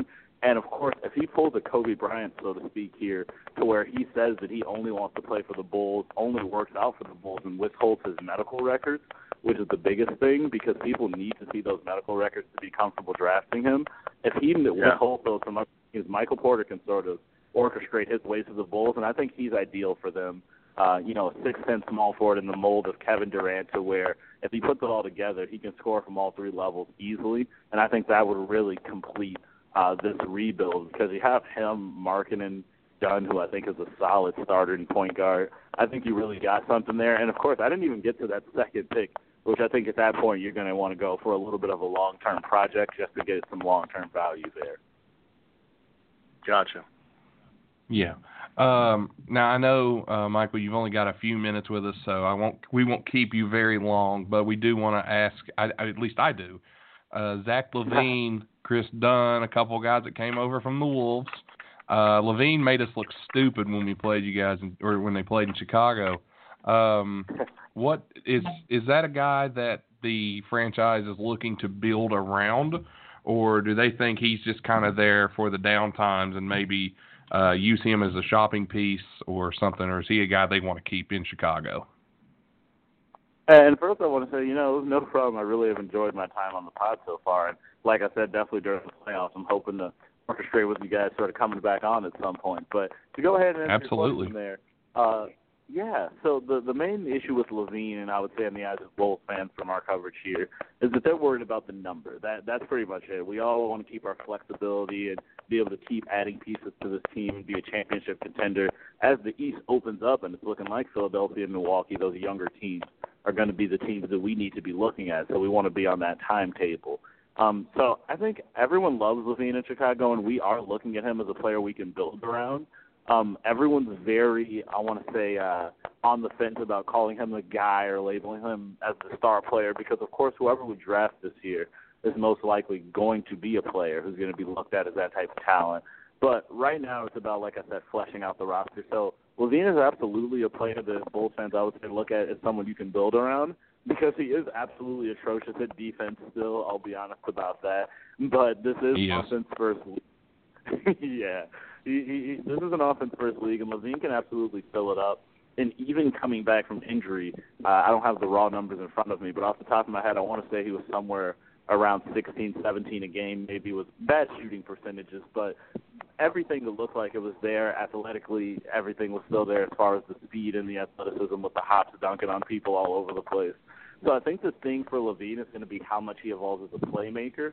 Because right now, you know, Hoiberg's offense is great for stretching the floor and providing spacing, but because it's a little bit of an equal opportunity offense to some extent, LaVine's not really getting the touches I feel like that he really needs to to get back in a rhythm. So next year will be interesting because that is where I worry as a Bulls fan about getting a guy like Michael Porter even though I obviously see the talent and the writing on the wall there, I'm worried that, you know, with Porter and LaVine, it becomes a little bit of a tug of war for shots, which, you know, young players, they can figure it out. But I sort of don't want the shot distribution to become a huge issue because you already have Martin, who I think functions much better as a second option than a third. So if LaVine can ultimately go through a little bit of what Andrew Wiggins is going through, ironically, right now with settling into being a highly paid third option, then we'll be fine no matter who we get. But if LaVine himself is looking at himself as the number one option, then I really think the Bulls need to think long and hard about taking a guy like Michael Porter and maybe start looking at a center prospect like a Mo Bamba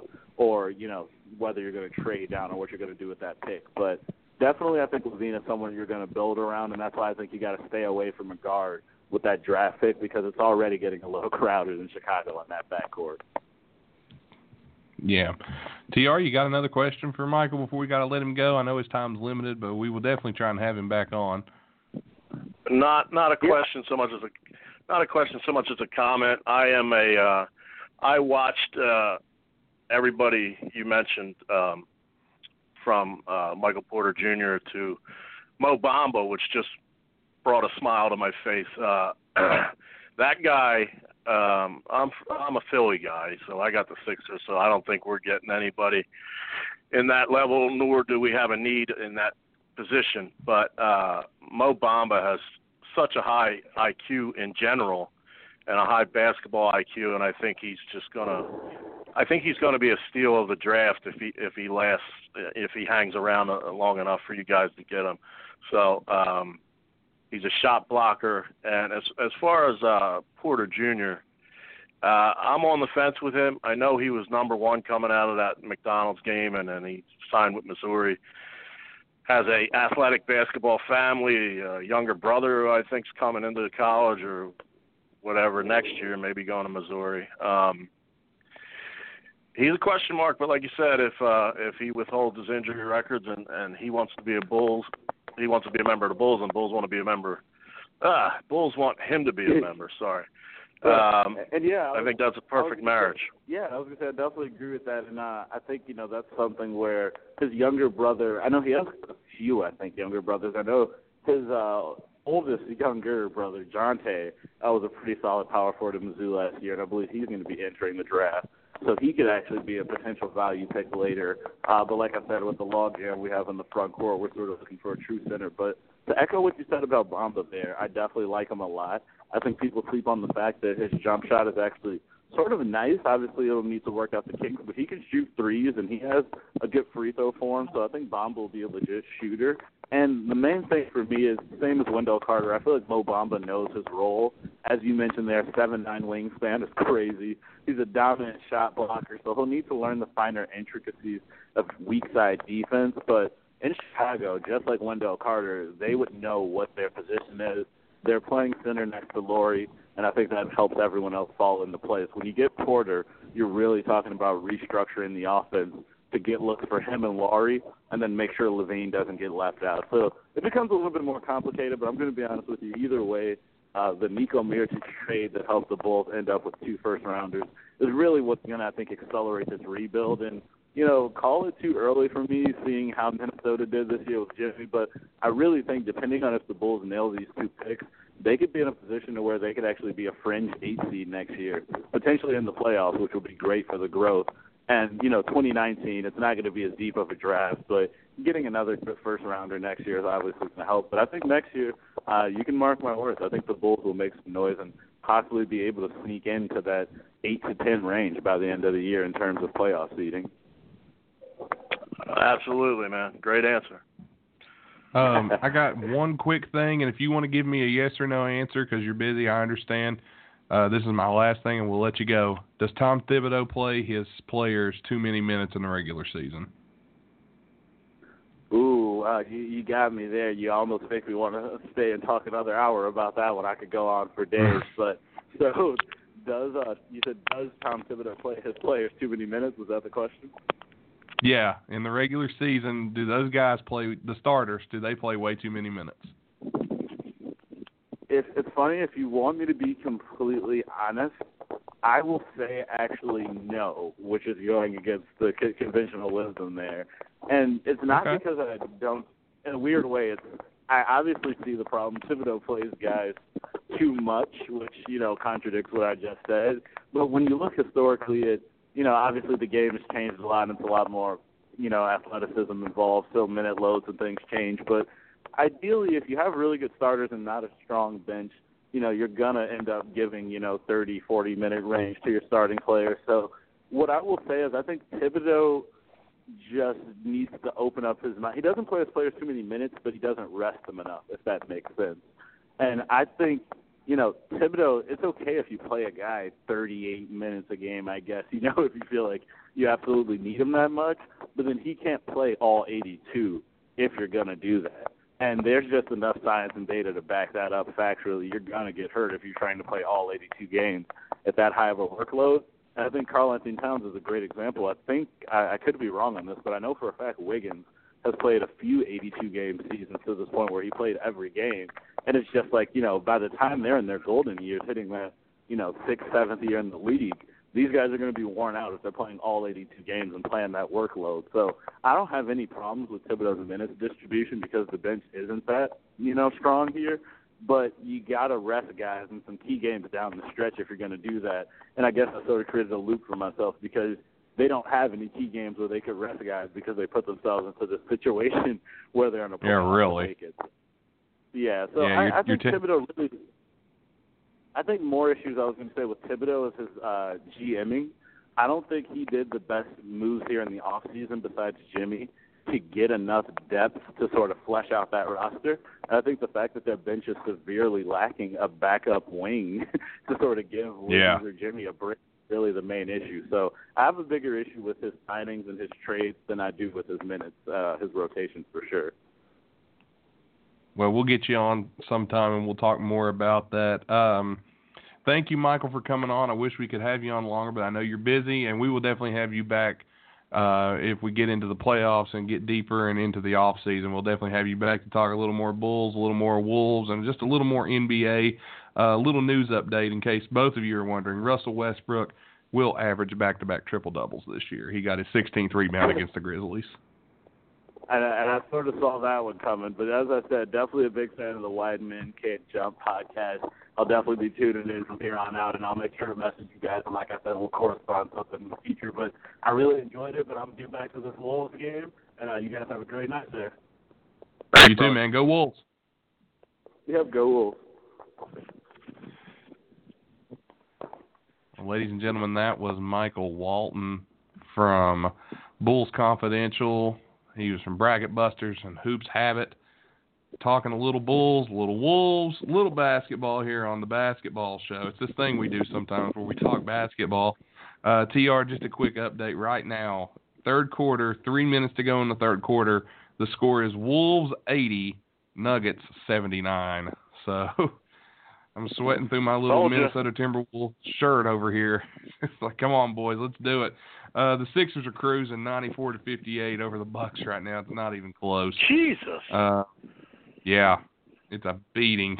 it's a damn beating. Uh, Russell Westbrook is going to average a triple double this season, so that's some news there. It that's insane, by the way, that Westbrook can average a triple double two years in a row. And I didn't think he'd do it this year with the talent he's got around him. Um, unquestionably one of the greatest athletes of, of my time.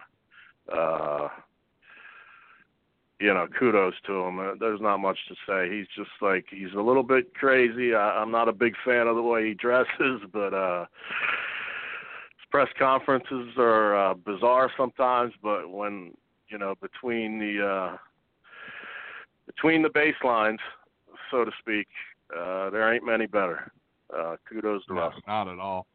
But we, sir, did not finish our awards, and we've got about 18 minutes left. So we're going to talk a little bit of finish our awards, and we'll talk a little bit of playoff basketball here coming up.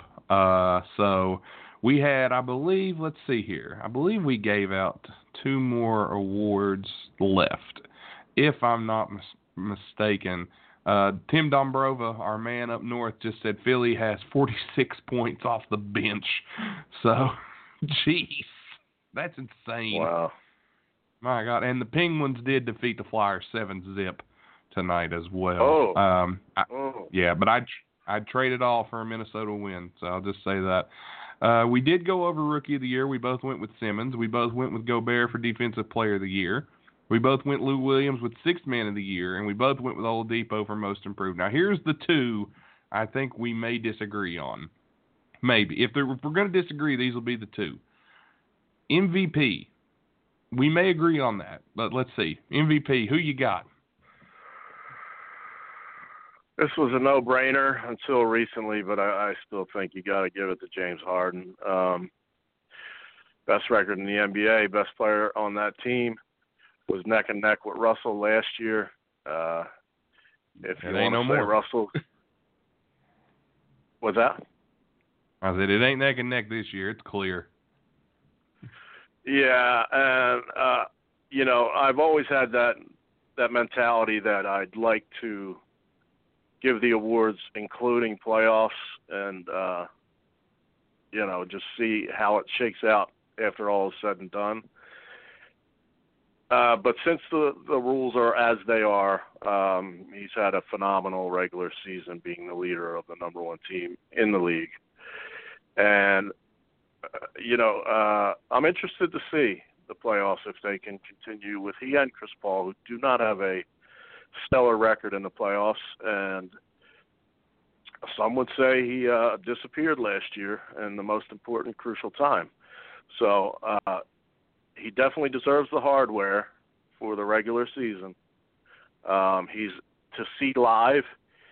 He's an incredible player to watch live uh, when he's just zoned in on uh, taking somebody to the hoop or crossing them over and pulling up for a three. One of the greatest. I mean, he he, he can play defense when he wants to, uh, but offensively, he's he's a really a one man show. It's he's worth the price of admission alone, as uh, the wrestling promoters used to say. So, I'm giving the beard the MVP for the regular season. Yeah, I have to agree with you. And them adding Chris Paul, uh, a move that I didn't think would help. I actually thought it was going to hurt him, um, but it, it helped majorly. Uh, those two, I think Paul took his role as the number two better than I anticipated. Uh, he's okay with Harden being the guy that leads the team and Harden having the ball, and D'Antoni's system fits great for him. Uh, we'll see how they roll into the playoffs. uh, because I think I think they're the team to beat out west. Golden State has been struggling as of late, but maybe Golden State's just about to get their second wind. Um, not sure about Curry in that situation. Um, it's been a wild year uh, out west and still going. Uh, the Wolves and Nuggets are making it. They're making me sweat, man. I'm I'm sorry.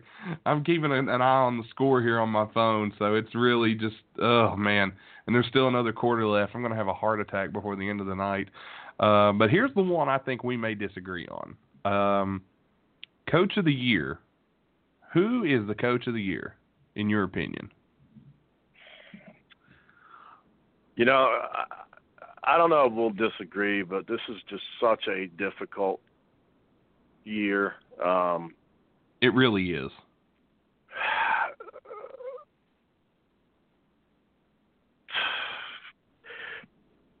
Brett Brown will get some some late attention because of the way they finished and and the turnaround from I don't know how many wins they had, but let's just say they had more wins this year than they had the the, the previous three.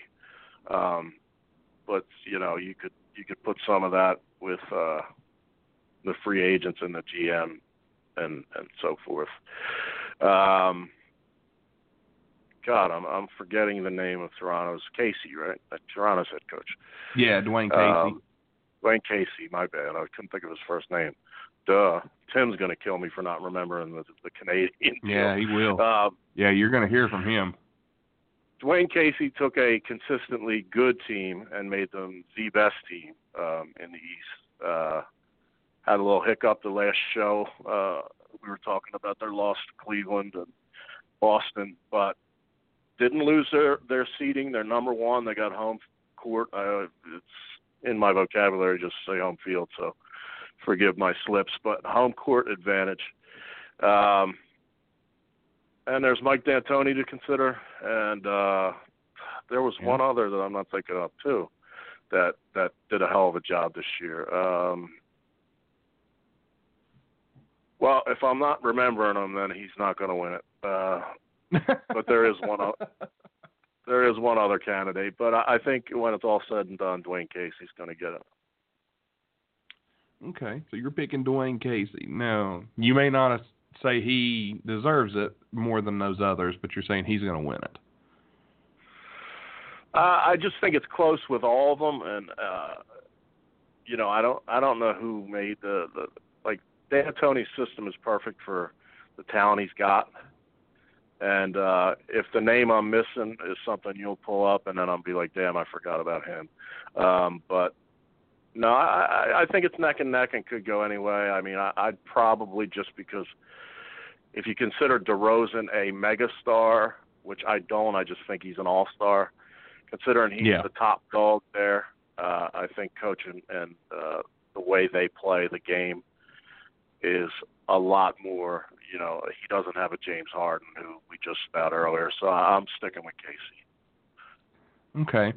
Well, you you listed a bunch of good names. You could also, in my opinion, you could throw in Terry Stotts from the Trailblazers, who really overachieved this year in a year that nobody except you called them to be as good as what they have been. I think Terry Stotts could easily win it. You know, here's a guy that nobody's. Yeah, Quin Snyder. That's that's a guy who who honestly like if you look at, at Quin Snyder, like honestly, I feel like that should be the guy that wins it. But another guy that that nobody's mentioned is Gregg Popovich, and everybody's like, "Why? I mean, they underachieved. They're a seven seed. They're a seven seed that didn't have their best player all season long. Their best player. Uh, take you take. Go ahead. And uh, another name that I don't know where my brain's at tonight, but another name that slipped. Not that he deserves it, but he's definitely improved over everything. The relationship with Popovich is LaMarcus Aldridge, who last year mm-hmm. was kind of like uh, he's he was a good player to play along with Kawhi and Gasol, et cetera. But uh, this year yeah. he really stepped up. So he he would probably be second place in most improved. But uh, so yeah, Popovich, uh, you know, it's it's going to be a tough decision for for whoever makes I mean, it. you take you take the Spurs, who didn't play, didn't have Kawhi Leonard. That was their that's their best player on both sides of the ball. It's Kawhi Leonard. That's and they didn't have him all year. They are a six seed right now, flirting with a, a five, could drop to seven. But if you took LeBron James off the Cavaliers, where would they be? If you took, you know, if you took one, if you noticed Steph Curry off the off the Warriors, they they wouldn't, they haven't been as good. If you took away Yeah. all these things from these teams, take Damian Lillard off of Portland, would they make the playoffs? I don't think so. San Antonio made the playoffs without their best player playing a game all season. Or may, did he play one or two, maybe, or did he not play any? He played a few. I don't, I Um, don't remember. But, but I think he played a few, but but, he- but I think the guy echo, that deserves echo it your the point most. there. Echo your point there, real Go quick. Um, San Antonio is also playing with uh, a 40 or 41 year old Ginobili who was on the fence of retiring, and uh, uh, Parker's Yeah. older, et cetera. So it isn't like they have a ton of. uh They just keep playing San Antonio's way, and you know they keep winning. So continue. hard not to pick Popovich, but I'm going to go with Quin Snyder. That's the guy that needs to win it. Um, they lose their best player to free agency. Their arguably their best player leaves in free agency. They make a few trades. Um, they get rid of Joe Johnson. They add Ricky Rubio. They add, you know, they have Derrick Favors, Rudy Gobert, Joe Ingles. Just basically, they they don't have star power at all. They have one guy who's probably defensive player of the year. They have a point guard who I can tell you can't shoot for shit, but he's having the best year of his career, and they're, they're they might be the four seed. They might be the three seed in the playoffs. If they win tonight, Tr, they will be the third best team in the in the toughest division, and that's the West. And and and the crazy thing is, Utah is traditionally a tough place to play, and to It have is. home home court. It's uh, this this year is crazy, and as I saw with my Philadelphia Eagles, anything can happen anymore in sports. So I'm I'm uh, you know I'm looking forward Well, to this. listen uh, to some of these players. Listen to some of these players, the, and, and tell me if you thought at the beginning of the year this was going to be a playoff team. Because when Gordon Hayward gone, I wrote them off. I said, okay, they have Alec Burks, Jae Crowder, Dante Exum, Derrick Favors, Gobert, Ingles, jo- uh, Jonas Jerebko, Donovan Mitchell, who we didn't know was as good as he is, Ricky No. Rubio, Thabo Sefolosha, Ekpe Udoh. I mean, God, does that sound like the third best team in the West? Not at all. no, I mean- it, it, it sounds like a team that USA would crush in the World Cup. It it, Um, it, does. It sounds like a team that would just get smacked in international play, but here they are. They're about to be the three seed in the playoffs. If they win tonight, they're going to be no worse than I think they can't go below five or four, and they can't be no higher than three. So Quin Snyder to me is coach of the year without question. Yeah, he was actually the uh the fourth guy on my in my brain. Um I'm still going to give it to Casey, but uh, you know, I wouldn't I wouldn't be furious if uh if Snyder took it. Yeah, I mean, you could really give it to to any of the guys that you named or I named off. It's it's wide open this year as to to who could be coach of the year, and we pretty much agreed on every other award there. So uh, if you were looking for TNR, TNR, TNR, you are TNR. If you were looking for TR and I to fight over awards, sounds like you got a. So there's that, but uh. Man, well, we have had night I mean, tonight. technically technically we're still alive for our day before tip off of the NBA season this year. Um yeah, but championship yes, we matchup. are. We I I would doubt it highly, but we did say because we thought Kawhi Leonard was going to be there, and we also thought that uh, Kyrie Irving and Gordon Hayward were going to be on the other side. We both, um, without knowing the other one was thinking this way, picked San Antonio to play Boston. And somehow we, we neglected to throw Brad Stevens in there, who's uh, kept them together as well. Uh, Yeah. He won't. He's not a coach of the year, but he's definitely a great coach. So is. technically, we're not out of it, but I I wouldn't lay money on it. Put it that way.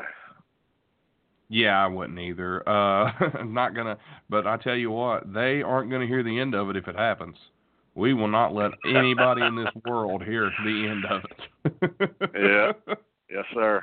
But um, Philly is 105.75 at the end of the third right now, as they are cruising to that three seed TR. They want it and they want it bad. They're going to get it because I believe Cleveland is still down. Even if well, Cleveland's cut it close now. They've got it back. It's 86-78. Cleveland is down to the Knicks, but you know what? Philly's doing their thing right now. It's 105-75 going into the fourth. Uh, so uh, how often does the team put up 105 in uh, three quarters? That team can score, buddy. I'll tell you that much. They can score. You're telling me they can. Minnesota right now 90, Denver 85, 7 minutes and 50 seconds to go in the game. Jesus God, Minnesota just pull away so I can breathe. Please, it's all I ask. Man, it's you coming down get to the wire. you better get it.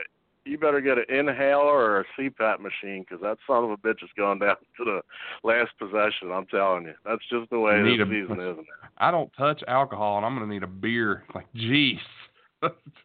Yeah, talk, talking here. to Conrad about my girly Coors Light. I love about 20 of them right now, but I'm saving for the Tim and Tom show later in the week. Boy, he, boy, he busted your balls good tonight. Man, I got a kick out of that.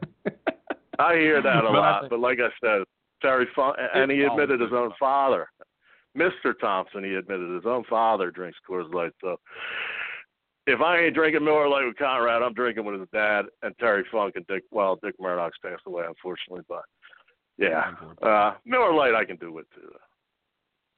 You know, on a personal note, man, I must be weird. I just don't care for beer. I really don't. Not not many of us do. We just do it to get drunk. no, uh, that's it's just, it's just cheaper. yeah.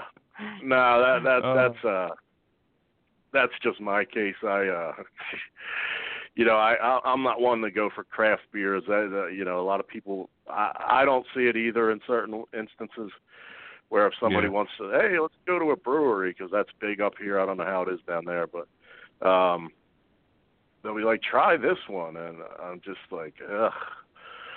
Just give me my uh, Miller Lite would be number two uh, for me, but give, give me a Coors Light or a Miller Lite.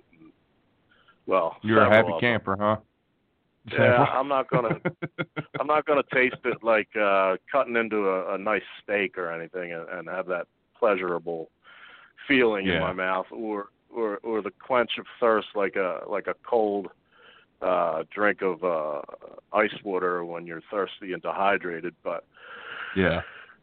a cold Coors Light or Miller Lite works for me. Well, let me tell you what works for me is our sponsors. They work for me, and let them work for you. Thanks to WowFreeCam.com for sponsoring the show, and also our newest addition to the sponsor. You heard the commercial earlier. Makeup by Kennedy. Follow her on Makeup Kennedy. So, guys, I know this is a guy show, and it's like makeup. God, Nate, you plugging makeup now? What are you? Listen, I have a woman, and a lot of you have women, and a lot of you guys out there know Makeup is what women love. Hit up Ma- Makeup Kennedy. You can find her on Facebook. Send her an email. You heard the commercial. Go back and listen to it. Make sure you find her and get her. She has deals galore, and it doesn't hurt that she's my niece. So hook her up. Do me a favor. Help her help you. Got me, TR? Still there? Yeah, I was just waiting waiting until you got done putting it over. Um You know, we haven't over. heard we haven't heard from Karen from Philly. Maybe we'll get her to call on one of the other programs, and uh, Yeah, we'll turn her her in a on to the makeup. Yeah, we'll turn her on Yeah, to the definitely. makeup deal. And uh, definitely and uh so definitely like hey we'll plug we'll plug anything here you know how that goes so uh help out our sponsors let them help you we'll have some big news coming up within the next uh week or so we're going to talk some playoffs and uh we are just about out of time this week on Wide Men Can Jump. We didn't get to talk a lot of playoff series because our guests came on and we appreciate them. They gave us a lot of their time, more than I expected they would. Uh, thanks to Conrad Thompson follow him at, at Hey Hey It's Conrad. Thanks to Michael Walton for jumping on with us, talking some basketball. TR, thank you for coming on, buddy. I, I don't thank you enough, but thank you so much for being on here Oh, with sure. me. I have a blast with you, brother. I really do. we must we must be killing time. No, you're you're welcome. I have a blast no. with you too, Nate. Um, and, And, Tim, uh, thank you know, Tim the- Dombrova, our man, our man up north. That dude works just as hard as me and Tom do to bring you this show. Support our sponsors. We have merchandise. We hope to have a merch store very, very soon, guys. I promise I'll get it to you soon. We've had a couple satisfied customers who have hooked us up and gotten some bottle openers, some stickers, things of that nature. Follow us on Instagram. Follow us on Twitter. Instagram's Wide Men Can't Jump. Twitter is at Wide Jump. We're on Facebook. Wide Men Can't Jump. Follow TR at TR Shock. Follow me. I'm at MMITM Nathan, but please follow Wide Jump and let's get those up there. Our show is available on iTunes, Podcast Addict, Stitcher, FM Flash, I believe, or it's Player FM. I've been calling it Flash FM for weeks now, and it's act Flash FM is actually a channel on Grand Theft Auto Vice City. So that is that does not exist. Uh, but it's uh, player. we might be on there anyway. Yeah, we may be. Check it out anyway. Um, but we are. You got I iHeartRadio in there. Oh, iHeartRadio, definitely go on there. Get us some listens on iHeartRadio so TR and I can go to the iHeartRadio Awards this year and wear our Harry and Lloyd tuxes from Dumb and Dumber. We will do it. Yeah. Just get us there. I promise. Also, uh, anywhere you download podcasts, guys, just look for us there. Um, blogtalkradio.com slash wide men can't jump is our home here. You can listen to our archives there. Our RSS feed is there. Just listen to us anywhere. Share it with your friends. We are growing exponentially, and we thank you guys so much for listening to us. Um, TR, anything you want to plug before we get out of here and I go finish the Wolves game before I have a heart attack? Uh, no, just just take a, a Bayer aspirin. It should improve your circulation for the game. I hope so. Um, and uh, if I were to plug anything, it would be to urge you guys to, if you're a fan of basketball, which you know is our main reason for this Wednesday show, but we also do a lot of other different shows. Tim and Tom does some uh, uh, current uh, pop culture humor, little uh, a little progressive, a little R-rated. Uh, we do the round table where we talk about everything that happened in the week. We we uh, we have wide man can't score about the NHL. Um, I would urge you to go to uh, whatever page you listen on and go back, check out, click on and check out the description because we've had like Conrad. We we talked to Conrad, his partner Bruce Pritchard on. We've had uh, you know. Uh, Ron Fuller, who was a basketball player and a wrestler. We've had uh, Jeff Jarrett. We've had uh, Jim Bobby Petersen. Blaze and has been Dave on Benz. with us. And the basketball, Blaze yeah, Bobby. Blaze, we love him. Uh, Keith Jim Pompey Petersen has jumped on. Keith Pompey from the Philadelphia Inquirer, who travels with the Sixers. Uh, God, we've had so many people, guys from uh, like uh, John Hamm and uh, Kelly Scaletta, Bleacher Report, and every damn thing out there, pretty much. If you click in our archives, we've had something very interesting every show. T. Arnack was on a few episodes. Stutter and Tommy Rich appeared on a few episodes. We got a very high uh, comedic and informational content in our archive. So don't just listen from here forward. Go back to. And that's all. Yeah, definitely check out our archives, check out what we've done, and share with your friends. Leave us a five star review and rating on iTunes. That really helps us out and gets our name out there. Big news coming within the week, but uh, who knows when we'll be back on. I think Tim and Tom show will air tomorrow, so be on the lookout for that. Uh, Wide Men Can't Jump episode 23 was tonight. We'll have 24 next Wednesday. We'll talk more playoffs, and who knows when else will pop up. Sunday Night Roundtable this Sunday. Uh, I believe that's everything. TR, nothing else, buddy, is there? Nothing else, bro. All right. Take us home, man. Peace.